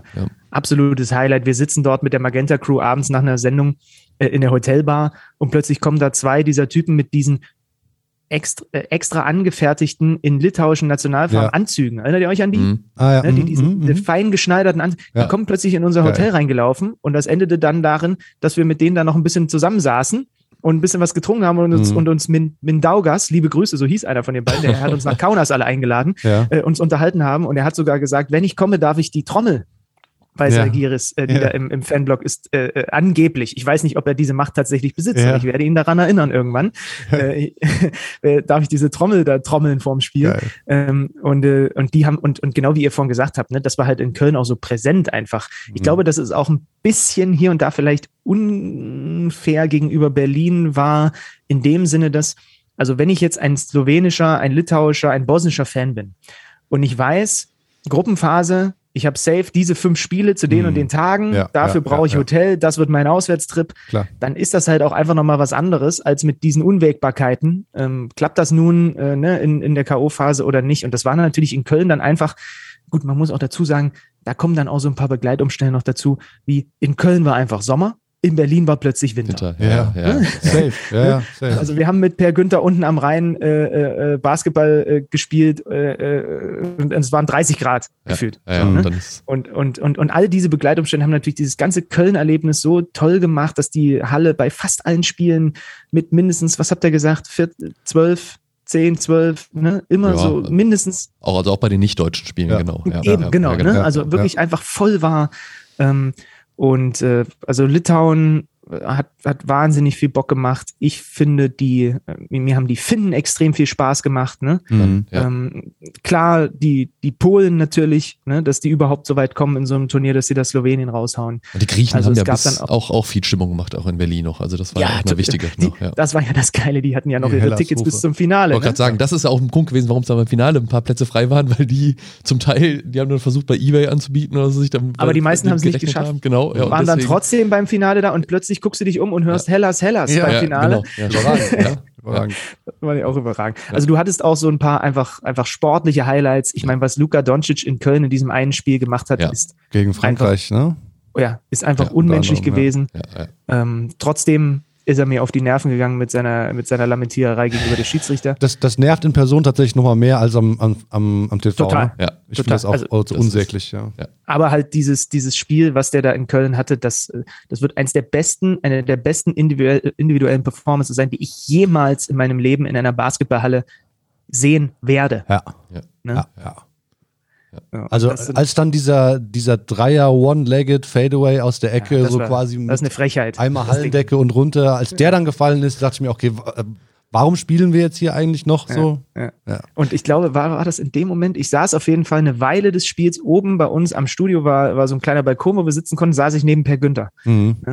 Und wir haben, also du hast dort zwei, lustig, lustig war die, die anderen Menschen, die um uns rumsaßen, die haben sich, glaube ich, mehr über uns beömmelt, als, äh, als dass sie, äh, ja, dass sie so mhm. richtig auf diesen Doncic geachtet haben, weil wir beide waren völlig fassungslos. Aber völlig fassungslos über das, was wir dort gesehen haben. Ne? Ähm, und das ist dann natürlich auch für mich noch eins der Highlights dieses Turniers, also dass ich solche Momente dann neben so jemandem sitzen habe mhm. oder diese generell diese, diese Crew. Ich hoffe, das hat sich, ich glaube schon, es hat sich, glaube ich, in den Übertragungen auch äh, äh, transportiert. Unsere Chefetage hat da eine, eine der besten Übertragungscrews zusammengebastelt, mit denen ich jemals äh, in meiner bescheidenen Karriere bislang zusammengearbeitet habe und wahrscheinlich auch zusammenarbeiten werde. Und dann kommt halt alles zusammen. Ne? Dann hast du die richtige Crew zur richtigen Zeit beim richtigen Turnier im eigenen Land mhm. und gehst am Ende aus dem Turnier raus. Und wir hatten alle nach dem nach der letzten Sendung, ähm, als wir auch alle da oben nochmal so ein bisschen aufgereiht waren an unserem Tisch und Jan und Per waren da und Körny kam dazu und alle. Und dann war die Sendung vorbei und dann hatten alle so ein bisschen Kloß im Hals und mhm. sind sich so in die, in die Arme gefallen, weil halt auch einfach dieses Arbeitsklima äh, ja unglaublich war. Dazu äh, zwei Themen, wo ich anhängen äh, würde. Eher für, also für dich und für Körny wahrscheinlich auch so ein bisschen eine Genugtuung, weil ihr wart ja auch, auch 2019 am Boden zerstört. Also insofern war das jetzt dann auch. Hat, hat man euch bei euch beiden ja auch angesehen, wie alle anderen auch natürlich. Genau das. Kennt ihr dieses, kennt ihr dieses, kennt ihr dieses Bild, was es Ja, gibt? wo Körny neben dir Hand ja, über den genau. Kopf. Der äh, letzte Wurf ja, von äh, Danilo? Bartel. Danilo hat ihn, Danilo, Danilo hat ihn bekommen. Und ich, stehe, und, und, und ich stehe normalerweise ja. beim Kommentieren, wenn nicht jemand vor mir ist, ja. dann stehe ich eigentlich wirklich selten. Ja. So. Aber in dem Moment stehe ich an meinem Kommentatorenplatz mit dem Headset auf und Körny steht wirklich nur anderthalb Meter neben mir und hat die Hände oben auf dem Kopf und wir denken uns, bitte geh rein, bitte geh rein, aber er geht nicht rein. Aber auf der, also ja, das stimmt aber natürlich bleibt das, also das bleibt von diesem Turnier nicht so sehr hängen, so nach dem Motto, dass, also das haben sich einfach diese, diese Jungs und diese ja, Generation ja. und diese Mannschaft, so, die ja. hat sich das jetzt einfach mal verdient. Und dann freut man sich natürlich als übertragender Sender, dass man, äh, wie gesagt, zur richtigen Zeit dann auch äh, irgendwie diese Übertragungsrechte hat und da irgendwie mit einem mit einem großen Besteck da dabei sein kann. Ähm, äh, aber vor allem geht's da, geht's da um die Jungs und im zweiten Schritt, klar, haben wir uns auch das eine oder andere mal gedacht, wie geil es ist, dass wir da gerade dabei sein dürfen. Stichwort Übertragungsrechte, vielleicht kann man ja trotzdem mal kurz einhaken, weil du weißt wahrscheinlich, was jetzt kommt. Es war ja dann nochmal eine spannende Entwicklung, dass zu dem Viertelfinalspiel mit RTL nochmal ein großer Free-TV-Sender mit reingegangen ist. Ja. Äh, wie hast du das zunächst aufgenommen? Weil ich meine, ihr habt natürlich viel Arbeit da reingesteckt und so denkt man dann erstmal, okay, da wandert jetzt auch viel Publikum von uns möglicherweise ab zu RTL oder? Mm, na, diesen Gedanken hast du zu Beginn, glaube ich, schon mal kurz. Ähm, aber ich habe dann äh, ich habe mich dann einmal kurz geschüttelt, weil ehrlicherweise es beeinflusst ja meinen Job nicht wirklich. Ja. So, also mein Job beeinflusst auch nicht, ob eine Sendung 500 Menschen gucken oder 50.000 oder 500.000 oder 1,5 Millionen. Weil den Job mache ich ja trotzdem so oder so. Ähm, natürlich denkst du dir im ersten Moment, hm, oder sagen wir mal so, du denkst dir im Nachhinein, was wäre vielleicht möglich gewesen bei uns dann noch an Einschaltquote, sage ja, ich jetzt mal, ja, ne? auch wenn ich da jetzt nicht bei jedem Spiel immer äh, up, abgedatet war. Aber ähm, wenn du einen Schritt zurück machst Und das sollte man ja, und gerade auch wir in unserer Profession sollten das ab und zu tun, äh, um äh, das eigene Ego nicht zu groß werden zu lassen. Dann weißt du halt auch, was das bedeutet, dass da so viele Menschen dann auch bei RTL dieses Spiel gesehen haben und dass meine Oma äh, dort wahrscheinlich zum ersten Mal in ihrem Leben Basketball geguckt hat. So. Ne? Und äh, mich dann zwar gefragt hat, warum habe ich dich da nicht gesehen, dann musste ich ihr erklären, dass wir das, dass wir das im, anderen, im anderen Sender machen. Aber das ist ja alles wurscht. So, ja. dass Menschen mit dieser Sportart in Berührung ja. gekommen sind und dieses Team gesehen haben und diese Stimmung erlebt haben und ich mehrfach den Satz gehört habe, ey, das ist ja viel geiler als Fußball. Ja. Mhm. Das sind doch, das sind doch relevante Sachen. Und dann kommt natürlich noch dazu, das kann man dann nach so einem Turnier auch leichter sagen, wenn man mitbekommt, dass RTL einem eigentlich keinen wegnimmt. Ja. Also, ne, das ist erstmal ja. das Wichtige. Die, die bei uns das geguckt haben, das war zumindest so der Tenor, was ich so mitbekommen habe, die sind nicht abgewandert, weil die wollten halt diesen Per Günther sehen, was der da so ja. erzählt bei uns im Studio, ne? Und unsere Crew. Ähm, und das ist doch, dann ist es doch am Ende, ist es doch am Ende äh, Win-Win. Äh, Wie gesagt, klar, hätten wir uns natürlich auch äh, im, im, im, zweiten Schritt gefreut, aber äh, wie gesagt, die Entscheidung wurde ja auch bewusst getroffen. Es hat ja niemand irgendwie, äh, äh hat ja niemand irgendwie äh, Magenta Sport gezwungen, quasi. Nein, nein, nein, ne? ja, Im Gegenteil. Ähm, ja. Klar hätten wir uns äh, als Übertragungscrew natürlich auch gefreut, nochmal so herauszufinden, ja, was wäre denn dann so in so einem Halbfinale tatsächlich auch mhm. bei uns auf der Plattform möglich. Ähm, aber unterm Strich ähm, ist das Wichtigste, dass äh, so viele Menschen wie möglich dieses Turnier mitbekommen haben. Ja. 3,8 Millionen hätte man einfach in der Spitze wahrscheinlich, also ziemlich sicher nicht bei Magenta erreicht. Insofern genau. ist das ja, ja, Auch, auch klar. Und, aber das ist ja richtig gut. Aber du wolltest einen Shoutout machen? Ich wollte einen Shoutout machen an den Basketballgott, ähm, der nämlich einfach die ersten vier Minuten dieses Griechenland-Spiels, was dann zum ersten Mal im Free TV läuft, ja. seit, keine Ahnung, Anno Zwieback, einfach nur komplett außer Rand und Band ist und auf beiden Seiten alles getroffen wird und nach vier Minuten haben irgendwie sind 40 Punkte passiert. Ja. Also, also das, das, das war ja ne? kom komplett, also mir fehlen die Worte.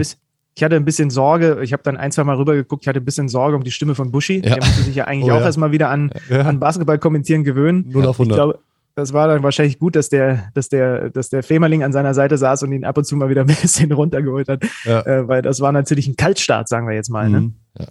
Aber ja, krasses, also krasse ja. Phase, auch generell dieses Spiel. Also wie gesagt, das Litauen-Spiel und dieses Spiel, die werde ich mir irgendwann nochmal, da gieße ich mir hier ein schönes Gläschen Wein ein und dann setze ich mich hier abends hin und gucke mir das nochmal äh, und ich glaube auch mit komplett Vorlauf und allem einfach nochmal komplett die Sendung an, um mich da so richtig reinziehen zu lassen. Ja. Und ähm, das, das waren so zwei so dermaßen Highlight-Spiele für den deutschen Basketball. Schon krass, ne? Mhm. Also da finde ich es nochmal, um auf die TV-Übertragung reinzugehen, also nach dem Griechenland-Spiel war Buschi war bei uns im Hotel oben, auch mit der ING-Verbande. Wir haben da noch lange auch diskutiert, auch über Streaming und TV-mäßig und so. Und da war er noch äh, auch, auch skeptisch, was jetzt die Quoten angehen würde und hat gehofft, dass es eben auch dafür reicht und dass es auch beim RTL weitergeht.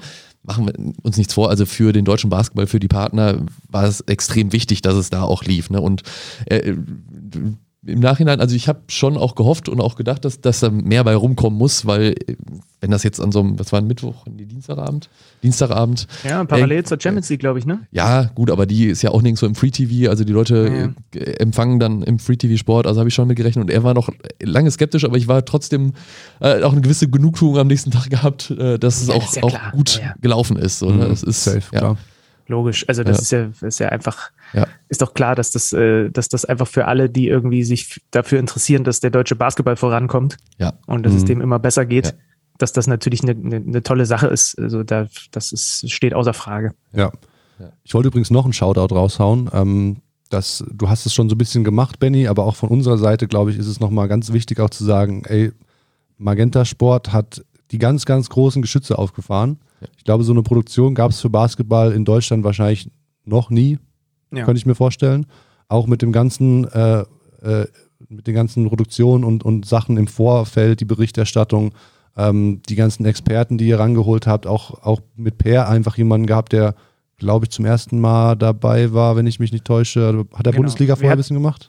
Er, er, hatte, er, er, war einmal mit mir, hat einmal mit mir beim Supercup ein Spiel kommentiert. Ja und war da unten am Feld. Aber diese Rolle jetzt hat er da ja. zum ersten Mal tatsächlich ja. gehabt. Ja. Hat man ihm gar nicht mal so angemerkt, ne? Hat er ganz gut gemacht, der Kumpel. Kann, ja, also ich habe ja, ich hab ja relativ wenig von den Übertragungen mitbekommen, also eigentlich quasi fast gar nichts. Ähm, ich werde mir das auch Stichwort nochmal anschauen, im, im Nachhinein alles nochmal noch mal geben, zu gegebener Zeit.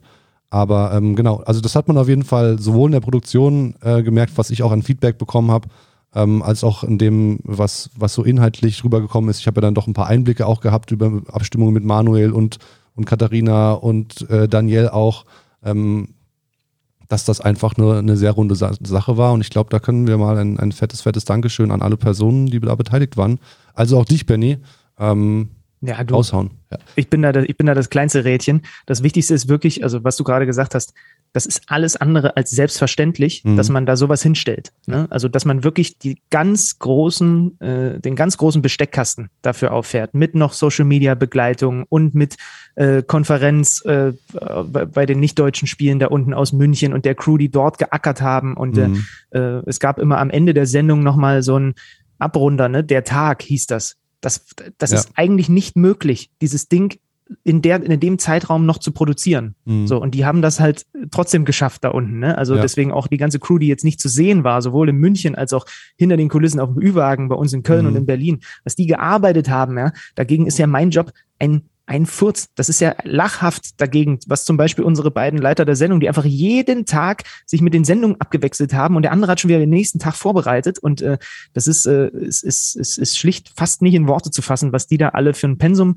gefahren haben und das Krasseste ist halt wirklich, das ist einfach nicht selbstverständlich, dass die Telekom dafür so ein Budget auflegt ja. Mhm. das, äh, und dass wir das so umsetzen konnten und es war wirklich extrem krass über alle Kanäle, was da an was da an Feedback reinkam. Das habe ich, glaube ich, so auch noch nicht bislang erlebt. Und ähm, das ist einfach schön dann, weil dann äh, passt es für alle. Ne? Dann geht's für alle auf, diese Rechnung ja, am Ende. Ja. Und alle sind happy und die Telekom war happy. Die, die, äh, die Chefs waren auch in Köln ein, zwei Mal bei uns dann nach der Sendung im Studio und auch in Berlin waren sie nochmal da. Und äh, hab, das ist einfach toll dass das wirklich mal so dann für alle funktioniert hat. Und was noch dazu kam, ich meine, da habt ihr jetzt dann nur einen gewissen Teil mit dran oder eigentlich fast gar nichts mal, aber dass die Bilder, die TV-Bilder, die halt auch produziert wurden, ja auch grandios waren. Ne? Also ja, ja. hat uns im Vorhinein natürlich irgendwie auch immer äh, Kopfzerbrechen hier beim DBB bereitet, weil da noch eine Kameraposition, da noch und dann müssen Seat-Kills, ja. dann wieder fallen Plätze weg, dann hast du die Raycam, dann hast du noch hier die Spider-Cam, die halt äh, schwierig anzubringen ist. Und was ich, aber das hat auch alles, also für die TV-Zuschauer ja auch war, ich weiß gar nicht, in Berlin waren es, glaube ich, 24 Kameras, 22 Kameras. Ja, das ist ja riesen ne? Produktion, die da insgesamt, also mit auch mit denen in den Kabinengängen natürlich, was weiß ich. Aber das ist auch ein richtig gutes Produkt, was da eben auch ausgestrahlt wurde durch den Fieber-Host-Broadcaster, klar, das, was ihr dann noch veredelt habt, nennen mhm. wir es mal so, mit, mit eurer Produktion, ne? aber es ist, ja, Genau, wir hatten ja noch eine also extra Kamera, die wir ja. quasi dann positioniert hatten, immer, dass wir irgendwie die Deutsche Bank noch extra mit, mit, mit einfangen können und so. Und äh, ich, ich glaube, dass man so einfach diese extrem hohe sportliche Qualität, die dieses Turnier hatte, dass man die auch einfach sichtbar gemacht hat. Ne? Mhm. Weil es ist halt einfach was anderes, wenn du auch durch eine überkorb hängende Kamera ja, oder durch so eine Spider-Cam oder was auch immer, wenn du diese Athletik nochmal einfach anders wahrnimmst. Ja. Mhm. So, ne? Und das ist schon, ist schon echt krass gewesen. Ich habe ja. da natürlich auch immer nur so, so halb gesehen, wie es dann tatsächlich ausgesehen hat, so. Ja. Aber das war auch das Feedback, was bei mir äh, angekommen ist. Und äh, wie gesagt, so innerhalb der, innerhalb der Crew, das, also es ist eigentlich nicht möglich, mit so vielen Stressfaktoren zweieinhalb Wochen Sendung zu machen, ohne große Off-Days. Und es geht sich und es ist sich niemand an die Gurgel gegangen. Übrigens bei uns, bei uns, auch nicht. Also das ist irgendwie ja. auch ein Wunder von dem ganzen, auch im ganzen Team so. Also ja, im, ja. im, Background auch nicht. Also das ist sehr selten. Ja. Klein, weil es mich auch extrem beeindruckt hat. Ich meine, du siehst es wahrscheinlich öfters, aber ich war in Köln auch mal äh, in so einer 20 Minuten im, äh, im, im Regie-Truck äh, drin, aber also vom, vom Host-Broadcaster, vom Worldfeed. Mhm. Und was da irre, wie die Leute da sitzen und äh, vor den 50 Bildschirmen und das dann diese Stimmung da drin und dieses TV-Bild auch produzieren, das ist auch ein mhm. irre. Also also als Regisseur über 20 Kameras zu ja. haben und dann hast du diese ganzen äh, Cutter, nenne ich sie jetzt mal, diese EVSler, die dann dir diese ganzen Slow-Mos basteln, die dann ja. äh, ent entsprechend schnell bereit liegen müssen und so. Mhm. Das ist auch jedes Mal, ähm, das ist ja tatsächlich auch gar nicht so krass mein Beritt, weil ich ja immer draußen bin und ja. nur mhm. ein Gewerk, was dann vom Übergang angesprochen wird. Ähm, aber das ist tatsächlich echt, ex extrem krass zu sehen, wie, wie, wie, wie unglaublich stressig das da eigentlich ja, drin ist. Ne? Ja, also äh, das wäre, glaube ich, jetzt auch nicht unbedingt mein Job. Ja, die, aber die stillen Helden dieser Eurobus. Ja, genau. Also das ist ja, was man so ganz gar nicht mitkriegt. Also auch wie viele Kamerakabel da gezogen werden und bis das dann draußen die ganzen Ü-Wagenstationen und noch hier nochmal eine, eine redundante Stromleitung, äh, damit die TV-Übertragung weiterläuft, ein Generator, der dahingestellt werden muss. Das ist ja irre, was da alles im, im, im, im, im Vorhinein auch Oder meine Crew, werden. meine beiden Jungs, die, die die, die mich äh, da jeden Tag, äh, die sich um den ganzen Audiokram gekümmert ja, haben, die mich ja. verkabelt haben, mit, die das Mikro, äh, dieses Mikroangel gehalten haben, ne? Ja. der, der Victor zum Beispiel so und, äh, äh und, und, und äh, dass das mit dem Licht alles passt und so. Das sieht man ja immer alles nicht. Am Ende sieht man ja nur vor der Kamera, okay, da steht so einer ohne Haare, hat Mikro in der Hand und interviewt irgendjemanden und der hat auch ein Mikro vor der Nase. Äh, aber was da halt alles an Gewerken dahinter hängt mhm. und das war tatsächlich einfach krass. Ähm, ich habe das jetzt schon ein paar Mal irgendwie auch, als ich jetzt gerade bei einem Familiengeburtstag war, gesagt. Die Crew war auf jeder Position, finde ich, top besetzt, qualitativ. So, also jeder hat seinen Job gut gemacht und mhm. ich glaube, und, und, und jeder wusste auch, okay, die anderen wissen auch, was sie tun. Und dadurch ruht das alles auch so ein bisschen in sich. Ne? Und jeder kann sich auf den anderen verlassen. Und aber halt auch äh, so von dieser ganzen menschlichen Komponente her, dieses, also wie gesagt, dass man fast drei Wochen in, in so einer Taktung zusammenarbeitet und nicht aneinander gerät, das ist quasi unmöglich. Jetzt, äh, weil wir gerade noch beim Thema Streaming und Übertragung sind, äh, jetzt geht die BBL-Saison wieder los. Äh, da bist du auch wieder aktiv. Äh, Magenta ja. Sport wird da, oder wie, was erwartest du, wie, wie, wie wird da, also jetzt vor allen Dingen natürlich erstmal aus deiner Sicht äh, für die Quoten, was kann man davon mitnehmen? Erwartest du, dass da jetzt auch, auch eure Übertragungen für die BBL mehr gesehen werden? Und umgekehrt natürlich, wie sieht es in den Hallen auch vor Ort aus? Was, was glaubst du da? Also erwarten tue ich nichts, aber ich wünsche es mir. Okay. Aber ich bin schon, und ich glaube, da, äh, da, da, da das wisst ihr einzuschätzen. Ich mache das zwar jetzt noch nicht so lange wie, ich sage jetzt mal, ein Daniel Pinschover, ne, mein Magenta-Kollege, der auch bei, mhm. äh, bei ZDF ist und so, aber äh, ich habe mich mittlerweile mit so vielen Leuten so oft darüber unterhalten, dass ich mich freue darüber, sollte ein Hype transportierbar sein, mhm. aber nicht davon ausgehe, dass das so ist. Warum weil nicht? Ein, ja. Naja, weil ähm, es einfach zu viele Gegenbeispiele gibt. Also ja, es gibt ja. äh, in and aus anderen Sportarten, lass es Handball oder Eishockey sein. Ja. Es, ne, es ist jetzt einfach nicht so, dass schlagartig plötzlich doppelt so viele Menschen äh, diese BBL-Übertragung gucken werden und schlagartig du äh, jede Halle ausverkauft hast in der Easy Credit BBL. Aber mühsam ernährt sich das Eichhörnchen jeder, der dazugekommen ist, der gecheckt hat, was das für eine geile Sportart ist, der bei uns äh, dann vielleicht mal bei der BBL einschaltet oder bei der Euroleague einschaltet, ne? Ähm, äh, äh, das haben wir ja auch im Programm mit Eurocup auch noch. Also ähm, das ist ja all, jeder, jeder einzelne, jede einzelne ist da ja schon ein, ein Gewinn. Und ja. wenn das mehr als ein paar sind und wenn das deutlich mehr sind, dann bin ich der Erste, der hier eine Flasche aufmacht äh, und darauf anstößt. Aber ähm, ich sag mal, erwarten tue ich, äh, was sowas angeht, nichts mehr, weil mich der deutsche Sportfan ein wenig, der hat mich ein bisschen desillusioniert im Laufe mhm. der Jahre. Der ist halt größtenteils ein Fußballfan und guckt da lieber die Regionalliga als äh, Top-Ligen äh, aus anderen Sportarten und ist dann dabei, wenn die Nationalmannschaft am Start ist und äh, wenn die auch noch erfolgreich ist. Ja. So, und deswegen, ich lasse mich aber auch da, wie beim Turnierverlauf, gerne eines Besseren äh, äh belehren und freue mich darüber, wenn in Zukunft äh, die BBL und Euroleague-Sendungen, bei denen ich da am Start bin, äh, mehr Menschen sehen und wir in den Hallen auch mehr Menschen sehen. Ja. Da ist, äh, sind jetzt noch zwei Entwicklungen, die jetzt auch für, für euch dann interessant sind. Also ich meine, ich finde es für die Übertragung, wir bleiben mit, mit der Nationalmannschaft ja bis 24, glaube ich, jetzt auf jeden Fall äh, bei Magenta. Äh, ich glaube bis 25. Oder bis 25 Eurobasket 25, genau.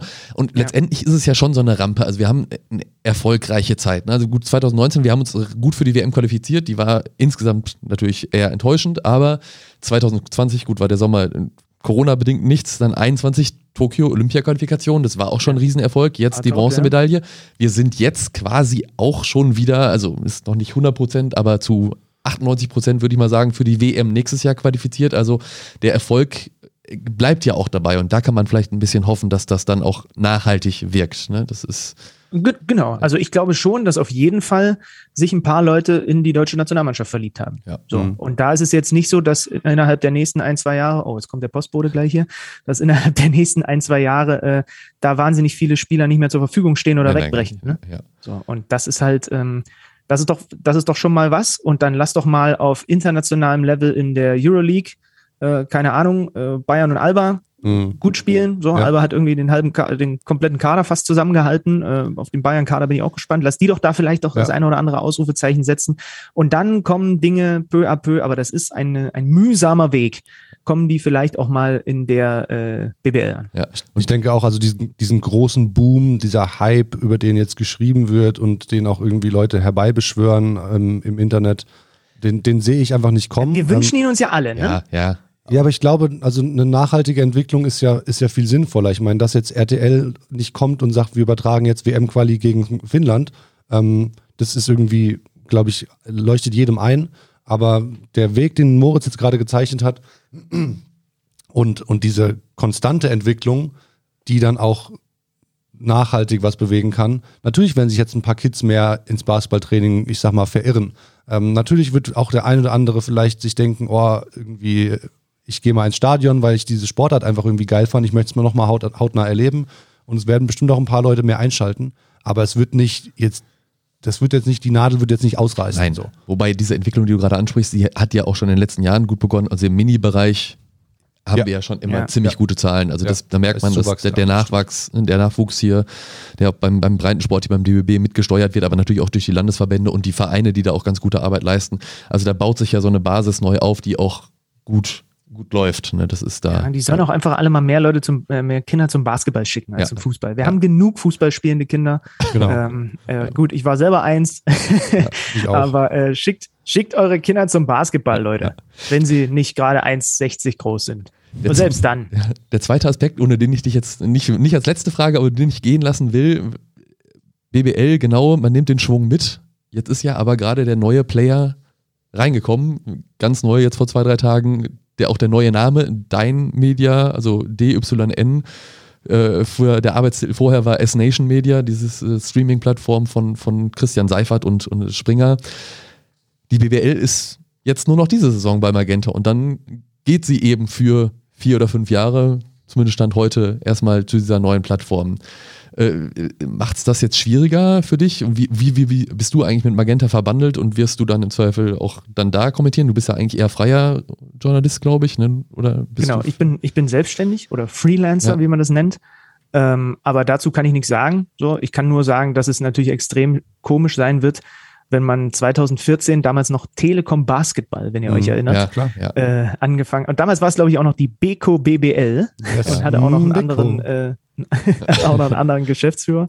Ähm, klar wird das komisch sein, wenn es die BBL nicht mehr bei, äh, bei Magenta Sport gibt. So, das wird einfach seltsam sein. Und äh, dass das jetzt nur noch ein Jahr so ist, hat natürlich keinen, also da haben wir uns auch vor der, vor der Saison äh, entsprechend alle nochmal drauf eingeschworen. Das wird keinerlei Auswirkungen auf unsere Übertragung haben, weil wir sind äh, Profis genug, dass wir wissen, ähm, dass wir das natürlich alle, das ist auch der Anspruch im Übrigen von den Leuten, deswegen da braucht sich keiner Sorgen machen, dass wir das alle äh, bestmöglich äh, weiter übertragen werden, so als würde es noch zehn Jahre weitergehen. So, und was dann äh, ist, hat ja erstmal mit Magenta Sport nichts mehr zu tun, aber du hast ja gerade schon gesagt, was äh, was ja positiv äh, ist, extrem positiv ist, dass ähm, wir noch eine ganze Weile die Nationalmannschaft begleiten werden dort mhm. äh, auf Magenta Sport, ähm, dass wir die Euroleague jetzt auch langfristig äh, verlängert haben bei uns so und das heißt, es wird halt weiterhin Basketball da geben. Und ähm, ja, das ist, so, das ist so das, was ich dazu tatsächlich sagen kann. Euroleague auch verlängert? Bis, bis wann? Oder ist, ja, das, ist das jetzt gerade passiert oder, oder wie? Das, das war vor der EM noch. Ich weiß gar nicht genau, wie, wie lang, aber ich glaube bis auch so 25, 26 ah, ja, okay. Habe ich irgendwie verpasst. Ja, cool. Ja. Sehr gut. Blick nochmal, vielleicht abschließend voraus, außer Lukas, du hast noch ein Eurobasket-Thema. Wir haben ja jetzt schon sehr viel drüber gesprochen. Ja, ich, ich, ich hätte, noch, ich hätte ja. noch was, aber ja, vielleicht springt das auch den Rahmen. Also, nee, also, also hier, ich, bis, ich bis wollte 2026 äh, sehe ich hier gerade okay. Euroleague und ah, ja, super. Hier, hier googelt der Zander noch selbst. Perfekt. Ja, ja, das ist eine der großen Qualitäten. ja. Ähm, nee, ich wollte dem, ich wollte dem Benny halt noch eine kleine Herausforderung okay. stellen. Ähm, Oha das, das geht wieder ein bisschen zurück zu Eurobasket und zum Team und zum Sportlichen. Also es ist ein großer Sprung jetzt gedanklich, aber Herausforderungen äh, meistert der Zander ja mit Bravour. Schau mal mal. Ähm, vor allem, also es, es geht mir darum, ich möchte von dir gerne einen Satz einfangen. Ein. Im Idealfall ist es ein Satz ähm, für, für jeden dieser, dieser zwölf Jungs. Ähm, also du hast zum, du musst eigentlich nur ein paar Zitate von vorhin äh, zusammensuchen. ähm, da waren schon ein paar gute dabei, aber es ist es so ein bisschen ein kleines, kleines Spiel halt. Äh, ich hoffe, es ist jetzt nicht zu gestellt, weil wir jetzt einen ganz großen Sprung gemacht haben. Aber alles gut. Lass uns einfach gut. mal, lass uns einfach mal versuchen. Kurz eingehakt, es werden 13 sein, nicht, dass ich hinter wunders, weil der, ich gucke auf, auf Lukas Liste. Ja, der, der Bundescordi, der Bundescordi ist natürlich auch dabei. Der Bundescordi. genau, also wir, wir fangen, lass uns anfangen. Ähm, Jemand, den du aus der BBL auch sehr gut kennst, ist Chris Sengfelder. Chris Sengfelder, ähm, lass mich kurz überlegen. Wie sehr kann man eigentlich jemandem so ein äh, Spiel wie gegen Ungarn gönnen, ja, wie dem ja, Typen? Ja. Absolut. Player of the Game. Ja. Also Player ist, of ja the game, wirklich, ja. ist ja wirklich so, ne, dass man einfach da sich dieses Spiel angeguckt hat und sich Ja. dachte, ja, ist jetzt gerade richtig so. Da Gönn er, dir, Chris. da hat er sich den Plüschsturm als Auszeichnung für Player of the Game Award auf jeden Fall verdient. Äh, Spieler 2, den, da könntest du einfach jetzt zitieren von vorhin. Äh, es ist äh, Jonas Wohlfahrt Bottermann. Bobo. Äh, Es gibt wenig Spieler in Deutschland im Basketball, die eine Heim-EM als Erfahrung so sehr verdient haben wie Bobo. Spieler Nummer drei, Maodolo. Oder Ma, Ma, Ma, Mado, Mado, Modo, Modolo. Mandolo. Mandolo, ja. Ma- Wie? Das ist so ein, so ein Insider vom Team, glaube ich, vor dem Spiel, der immer. Ich hab's, hab's mir kurz Muss, erklärt. das musst mal in die Katakomben gehen äh, vor einem, vor einem Alba-Spiel, vor die Kabine, wie die sich rausrufen. Ja, Ähm. das, äh, ja das, das hört man bis zum Kommentatorenplatz. Ja, genau. ist eine lustige Hintergrundgeschichte, hat JT bei uns im Podcast vor ein paar Wochen erzählt. Ah, siehst du, den muss ich noch hören. Mein Satz zu Maodolo. Jetzt kennt die ganze Welt den Stepback-König. Yes, Sir.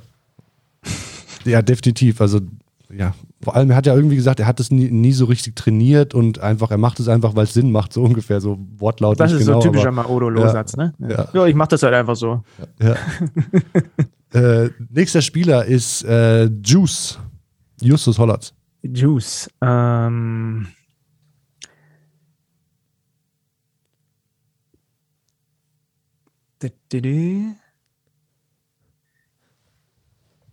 Man kann eigentlich keine besseren Mentoren haben, als Justus Hollatz in diesem Sommer bei der Nationalmannschaft auf seiner Position vor sich hatte, oder? Kann, Jetzt also dieses Turnier gesprochen. für, für alle Facetten seines Spiels ist da überall einer dabei gewesen. Ja, fand ich auch. Ne? Ja. Ja. Punkt. Geil. Und hat er auch dann, ne, diese, den, das Ungarn-Spiel, so, äh, was Ja. einfach, wo nicht nur Chris, sondern auch er dann einfach gezeigt hat, nee, wir können auch Eurobasket spielen, hier sind Ja. wir. Ja, Ja. ja. Nick Weiler-Bepp. Nick Weiler-Babb. Ähm, Nick Weiler-Babb.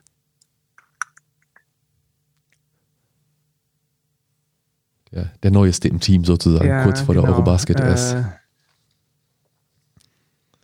ich würde fast, bei Nick würde ich fast sagen, willkommen beim DBB, aber da geht noch mehr. ne, halt auch wegen dieser an, angeschlagen gewesen und Ja. so. Ne? Also Ja. er hatte, er hatte diese, diese Momente und ähm, einfach auch als, als Typ, also es kann nicht schlecht sein. Ich habe mich auch mit so vielen Leuten unterhalten, so, ein- so einen Typen wie den in der Mannschaft zu haben, das kann einfach, kann einfach jeder Mannschaft eigentlich nur gut tun. Ja. So. Und ähm, man hat dann auch diese Defensivsequenzen gesehen, wo er dann halt wirklich einfach mal in der Lage war, wirkliche Top-Qualität an die Kette zu legen, mal phasenweise. Ähm, aber der, da, da, da schlummert noch mehr drin. Mhm. Also er hat sich wirklich nahtlos integriert in diese Mannschaft. Er ist nie jemand Ja. gewesen, der irgendwie die Aufmerksamkeit auf sich ziehen wollte oder irgendwie dachte, jetzt hier, jetzt bin ich hier und guckt mich an so. Also 1A. 1A, wie der, wie der Nick sich integriert hat und, und auch, ich glaube auch sehr wohl gefühlt hat. Es war, war mir ein Fest mit ihm auch, ja. Ja. Nils G- G- G- Giffey ist der nächste. Ich glaube, so irgendwie hat der Hallensprecher das ab und zu gemacht. Ja, ähm, Teamplayer durch und durch, der so diese, diese Alba-Mentalität, die, glaube ich, bei diesem Turnier sehr wichtig war, mit reingetragen hat in diese Mannschaft und halt einfach, äh, also Mr. Zuverlässig, würde ich jetzt mal sagen. Unterschreibe ich. Machen wir weiter mit Daniel Theiss. Daniel Theiss, der Mann, der wahrscheinlich mit den meisten blauen Flecken aus diesem Turnier rausgegangen ist. Das war unfassbar, was der da unterm Korb teilweise auch abbekommen hat, was er auch nicht gepfiffen bekommen hat. Mhm. Ähm, ja, schön, dass es mit diesem Turnier überhaupt noch geklappt hat, nachdem das auf der, auf der Kippe stand. Er hat der, hat, also ohne ihn hätte es, glaube ich, keine Bronzemedaille gegeben. Da bin ich mir relativ sicher. So, auch, auch wenn er natürlich selber auch äh, wahrscheinlich sagen wird, da war noch viel mehr drin. Und natürlich Daniel, stay out of foul trouble. Aber das ist halt auch bei diesen Schiedsrichtern so ein bisschen schwierig gewesen, muss man ehrlicherweise sagen. Das lag jetzt nicht vorrangig an ihm. Da, das Thema machen wir jetzt nicht noch auf, sagen, das wird jetzt zu groß. Das wird zu groß auf jeden Fall. anderes Thema. Äh, ja. Das, das Tuch, wie sagt man, Tuch des Schweigens? Nee. Der Mantel des Schweigens wird Ja, darüber gelegt. Genau, so machen wir das. Allerdings nicht über Johannes Vogtmann. Ähm, Johannes Vogtmann der glaube ich auch, der hat, der war am Ende, am Ende ja auch krank, ne? Und äh, mhm. hat auch, de, auch mir nach dem, nach dem einen Spiel gesagt, wie, wie, wie, wie anstrengend das alles sich gerade einfach anfühlt, so, aber sich halt da in den, den Dienst der Mannschaft stellt. Bei Johannes Vogtmann würde ich sagen, ähm, ich ziehe einfach nur meinen Hut davor, wie man so lange keinen professionellen Basketball vorher gespielt ja. hat, bevor man zur Nationalmannschaft gekommen ist. Und dann schlagartig, ich glaube, es waren am Ende 25 Minuten oder was pro Spiel gebraucht wird und da ist und die Dinge tut, die er halt tut, von draußen treffen, die Mitspieler besser machen, rebounden, ähm, die Dinge ganz klar beim Namen nennen, mhm. ne, äh, wenn ihm was nicht gefällt. Ähm, das, da ist er für mich ja sowieso mit ein absoluter Leitwolf in dieser, in dieser Mannschaft und als, als, als Teil des Kapitänsteams da. Ähm, und das ist einfach, einfach ein Sommer gewesen, der, glaube ich, ihm extrem gut tut und bei dem man sich einfach für den Typen freut. Also mir, ging das, mir ging das Herz auf, als gegen Polen endlich einer dieser Football-Quarterback-Pässe ja, funktioniert hat. Ja. Ja. ja. Ja. ja. Das, das, ist natürlich auch ein, also das als Signature-Move zu haben, ist halt schon auch geil. Ne? Ja, auf man, jeden äh, Fall. Wenn man, wenn man Fall. über 2,10 ist. Yes. ja. Äh, Empfänger von dem Pass war auch in dem Fall war der, der Dennis Spieler, Schröder. Der auf der Liste steht, genau. Genau, das wäre der nächste. Schröder. Ja, ähm, der eine oder andere hat ja schon ein bisschen Abbitte geleistet bei Dennis, ne? Also ja. ähm, Stichwort Buschi. Was, ja, was für ein Anführer. Das ist mein Satz für diesen Sommer, Dennis Schröder. Also ähm, der hat individuell seine Dinge gemacht, die gebraucht wurden, aber der hat vor allem halt auch ähm, ja die Mannschaft, die Mannschaft zur Bronzemedaille geführt. Und zwar wirklich geführt. Betonung liegt auf geführt. Und auch mit diesen äh, mit, mit den Aussagen dann äh, über Robin Benzing dann noch mhm. das mit auf der Kappe zu haben und so. Also das war eine äh, Performance, äh, die eines äh, Kapitäns äh, der deutschen Basketballnationalmannschaft mehr als nur würdig war. Sehr schön gesagt, unterschreibe ich so. Absolut. Ähm, der nächste Spieler, ähm, ich habe sein, hab sein Schnorres ein bisschen vermisst, aber äh, sah auch so ganz gut aus, was er gemacht hat und überhaupt äh, Andi Obst. Ähm, Andi Obst, deutscher Clay Thompson. Yes. Ja. Es gab dieses Meme auch von der Fieber zu. Das war großartig, ja. ja das ja. war großartig, das Meme. Aber es trifft es halt auch einfach. Ja. Ne? ja. Also, ja. Er ist eine Maschine, der Typ. Ja. You can't defend Andy Obst. Franz Wagner. Franz Wagner, ähm, mein Satz zu ihm ist, oh Gott, wie viel Spaß werden wir noch an dem haben. Ja.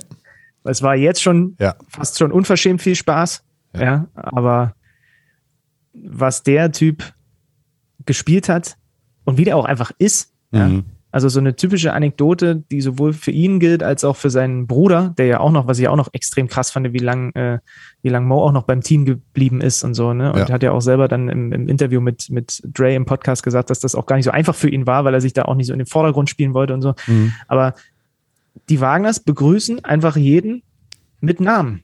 Ja. Die kommen zu dir und geben dir die Hand und sagen deinen Vornamen. Und das ist im Profisport sehr selten. Ja, ja. Und dazu ist er halt noch ein unfassbarer Basketballer, Stichwort Stepback ins Gesicht von Janis Antetokounmpo. ähm, ja. Mhm. ja. Ja. Ja, also dieses, äh, oh mein Gott, wie viel Spaß werden wir noch an ihm haben, das, also trifft eigentlich sehr gut mein, mein, auch meinen ersten Eindruck von ihm, als wir ja am 6. August sind wir zusammengekommen und da wurde auch zum ersten Mal trainiert und als ich Franz, da habe ich Franz zum ersten Mal in Person spielen sehen, überhaupt. Und ich habe einfach äh, die nächsten zwei Nächte wohlig geschlafen, weil ich aber wusste, wir haben, wir haben Franz und er verändert für ja. uns ziemlich viel. Ja. Wer fehlt noch? Äh, es fehlt noch JT, genau. Ah, Richtig. Ja. JT fehlt noch. Willkommen in der europäischen Elite. Ja, voll. Ja. Also Wahnsinn. Was, wir haben vorhin über die Entwicklung schon gesprochen, da hast du eigentlich auch alles ja. Prägnante dazu gesagt. Dass, äh, ja, ich, also ich kann mir auch wenig Leute vorstellen, denen ich das irgendwie mehr gönnen würde. Ähm, ja, eben. Das könnte ich über halt fast jeden dazu, aus dem ne? Team sagen, weil es alles super Jungs sind. Aber JT ist echt einfach super Typ. Bei, ja. Was ich bei ihm so geil finde, ist diese Diskrepanz. Gut, die haben noch ein paar andere Spieler, aber bei ihm ist sie mir so präsent, weil ich ja auch so viele Alba-Spiele äh, übertrage. Mhm. Ne? Zwischen, das ist einfach einer der nettesten Typen, die es gibt und du willst halt auf keinen Fall auf dem Feld gegen ihn spielen. ja. und nicht weil und, und im Übrigen nicht, weil er irgendwie dirty ist, nein, nein sondern weil er im, im Rahmen des Basketball-Regelwerks ja. einfach der ekligste Gegenspieler ist, den du dir vorstellen kannst. Ja, deswegen ja. gab es da bei NBA Overtime vorher diese Umfrage ja auch, wer ist die größte Maschine im Team und ich glaube, er hat die meisten Stimmen da äh, bekommen so. gehabt. ja, wobei er dann selber gesagt hat, als dann Gavin äh, Schilling dazugestoßen ja, ist, dass der ihm da äh, Konkurrenz okay. macht, was die Maschine, was die Maschinität angeht. ah, ja. Das Maschinendasein, ja. Ja, und last but not least, Head Coach Gordy Herbert. Dein Satz. Medaille angesagt und Wort gehalten. Ja. Ähm, ja, und über alles andere haben wir vorhin eigentlich ja. schon gesprochen. Ne? Ja, über, all die, über all die Dinge, die ihn in diesem Sommer ausgezeichnet haben. Ja. Der, man hat hoffentlich gerade die wohlverdiente Erholung irgendwo in seinem Häuschen in genau. Finnland. Er hatte, mal, er hat manchmal so nach den Spielen gesagt, wenn ich ihn gefragt habe, was, was geht jetzt dann noch so zum Feiern, hat er gesagt, I might have a beer. Ich hoffe, ja. er hat gerade einfach irgendwo ein Bier. Ja. Er sitzt in seinem Möcki und in der Sauna in Finnland. Ja. Genau, genau. Das gönne ich ihm von Herzen. Ich, ich, glaube, wir, ähm, wir liegen da ganz gut. Ich glaube, all das äh, wird er sich erfüllt haben. Ja. Ja. ja, da sind die Jungs durch. Meine Abschlussfrage wäre jetzt nochmal ein Vorausblick dann Richtung nächstes Jahr. Also, Wenn das natürlich schwierig haben, ist, ne? Wir haben, schwierig ja, ist, ist schwierig, aber trotzdem kannst ja so ein Grundgefühl haben, wir, also ich glaube nicht, dass wir jetzt vier Spiele verlieren und die anderen ja auch nicht so komisch spielen, also sind wir nächstes Jahr bei der WM ziemlich sicher dabei. Japan, Philippinen, Indonesien. Wird natürlich übertragungstechnisch, wenn man die Sicht hat, wieder ein bisschen schwieriger, weil äh, nachts wahrscheinlich oder zu nicht so schönen Zeiten die meisten Spiele sein werden. Oder Aber, morgens, ne, glaube ich. Oder morgens im Zweifel, ja. ja. Aber sportlich, was, was erwartest du, was, was glaubst du, wie? Ich wünsche, ich wünsche mir, dass die Mannschaft ähm, daran anknüpfen kann an diesen Sommer. Ähm, ich bin gespannt, wer vielleicht noch das Team irgendwie ergänzt, wobei da muss halt auch, da, da musst du auch wirklich dich zeigen jetzt, ne? weil ähm, das haben ja alle irgendwie gesagt, so das ist jetzt dieser dieser Kern, auf dem du aufbauen willst und da musst du auch erstmal einen rausnehmen. Mhm, so, ne? Wir haben über die Rollenverteilung gesprochen. So, und dann ist eine Sache klar, eine Weltmeisterschaft ist qualitativ schlechter als eine Europameisterschaft. Ja. Das ist gar nicht bös gemeint, das ist einfach so. Das Niveau bei einer EM ist einfach so hoch im Schnitt bei allen Teams, ne, ja. ne, dass zumindest ein gewisses Niveau nie unterschritten wird. Mhm. Und bei einer WM hast du natürlich dann auch noch, klar, da kommt noch Brasilien und Argentinien, ne? aber ähm, es ist schon USA. so, dass halt was denn? USA.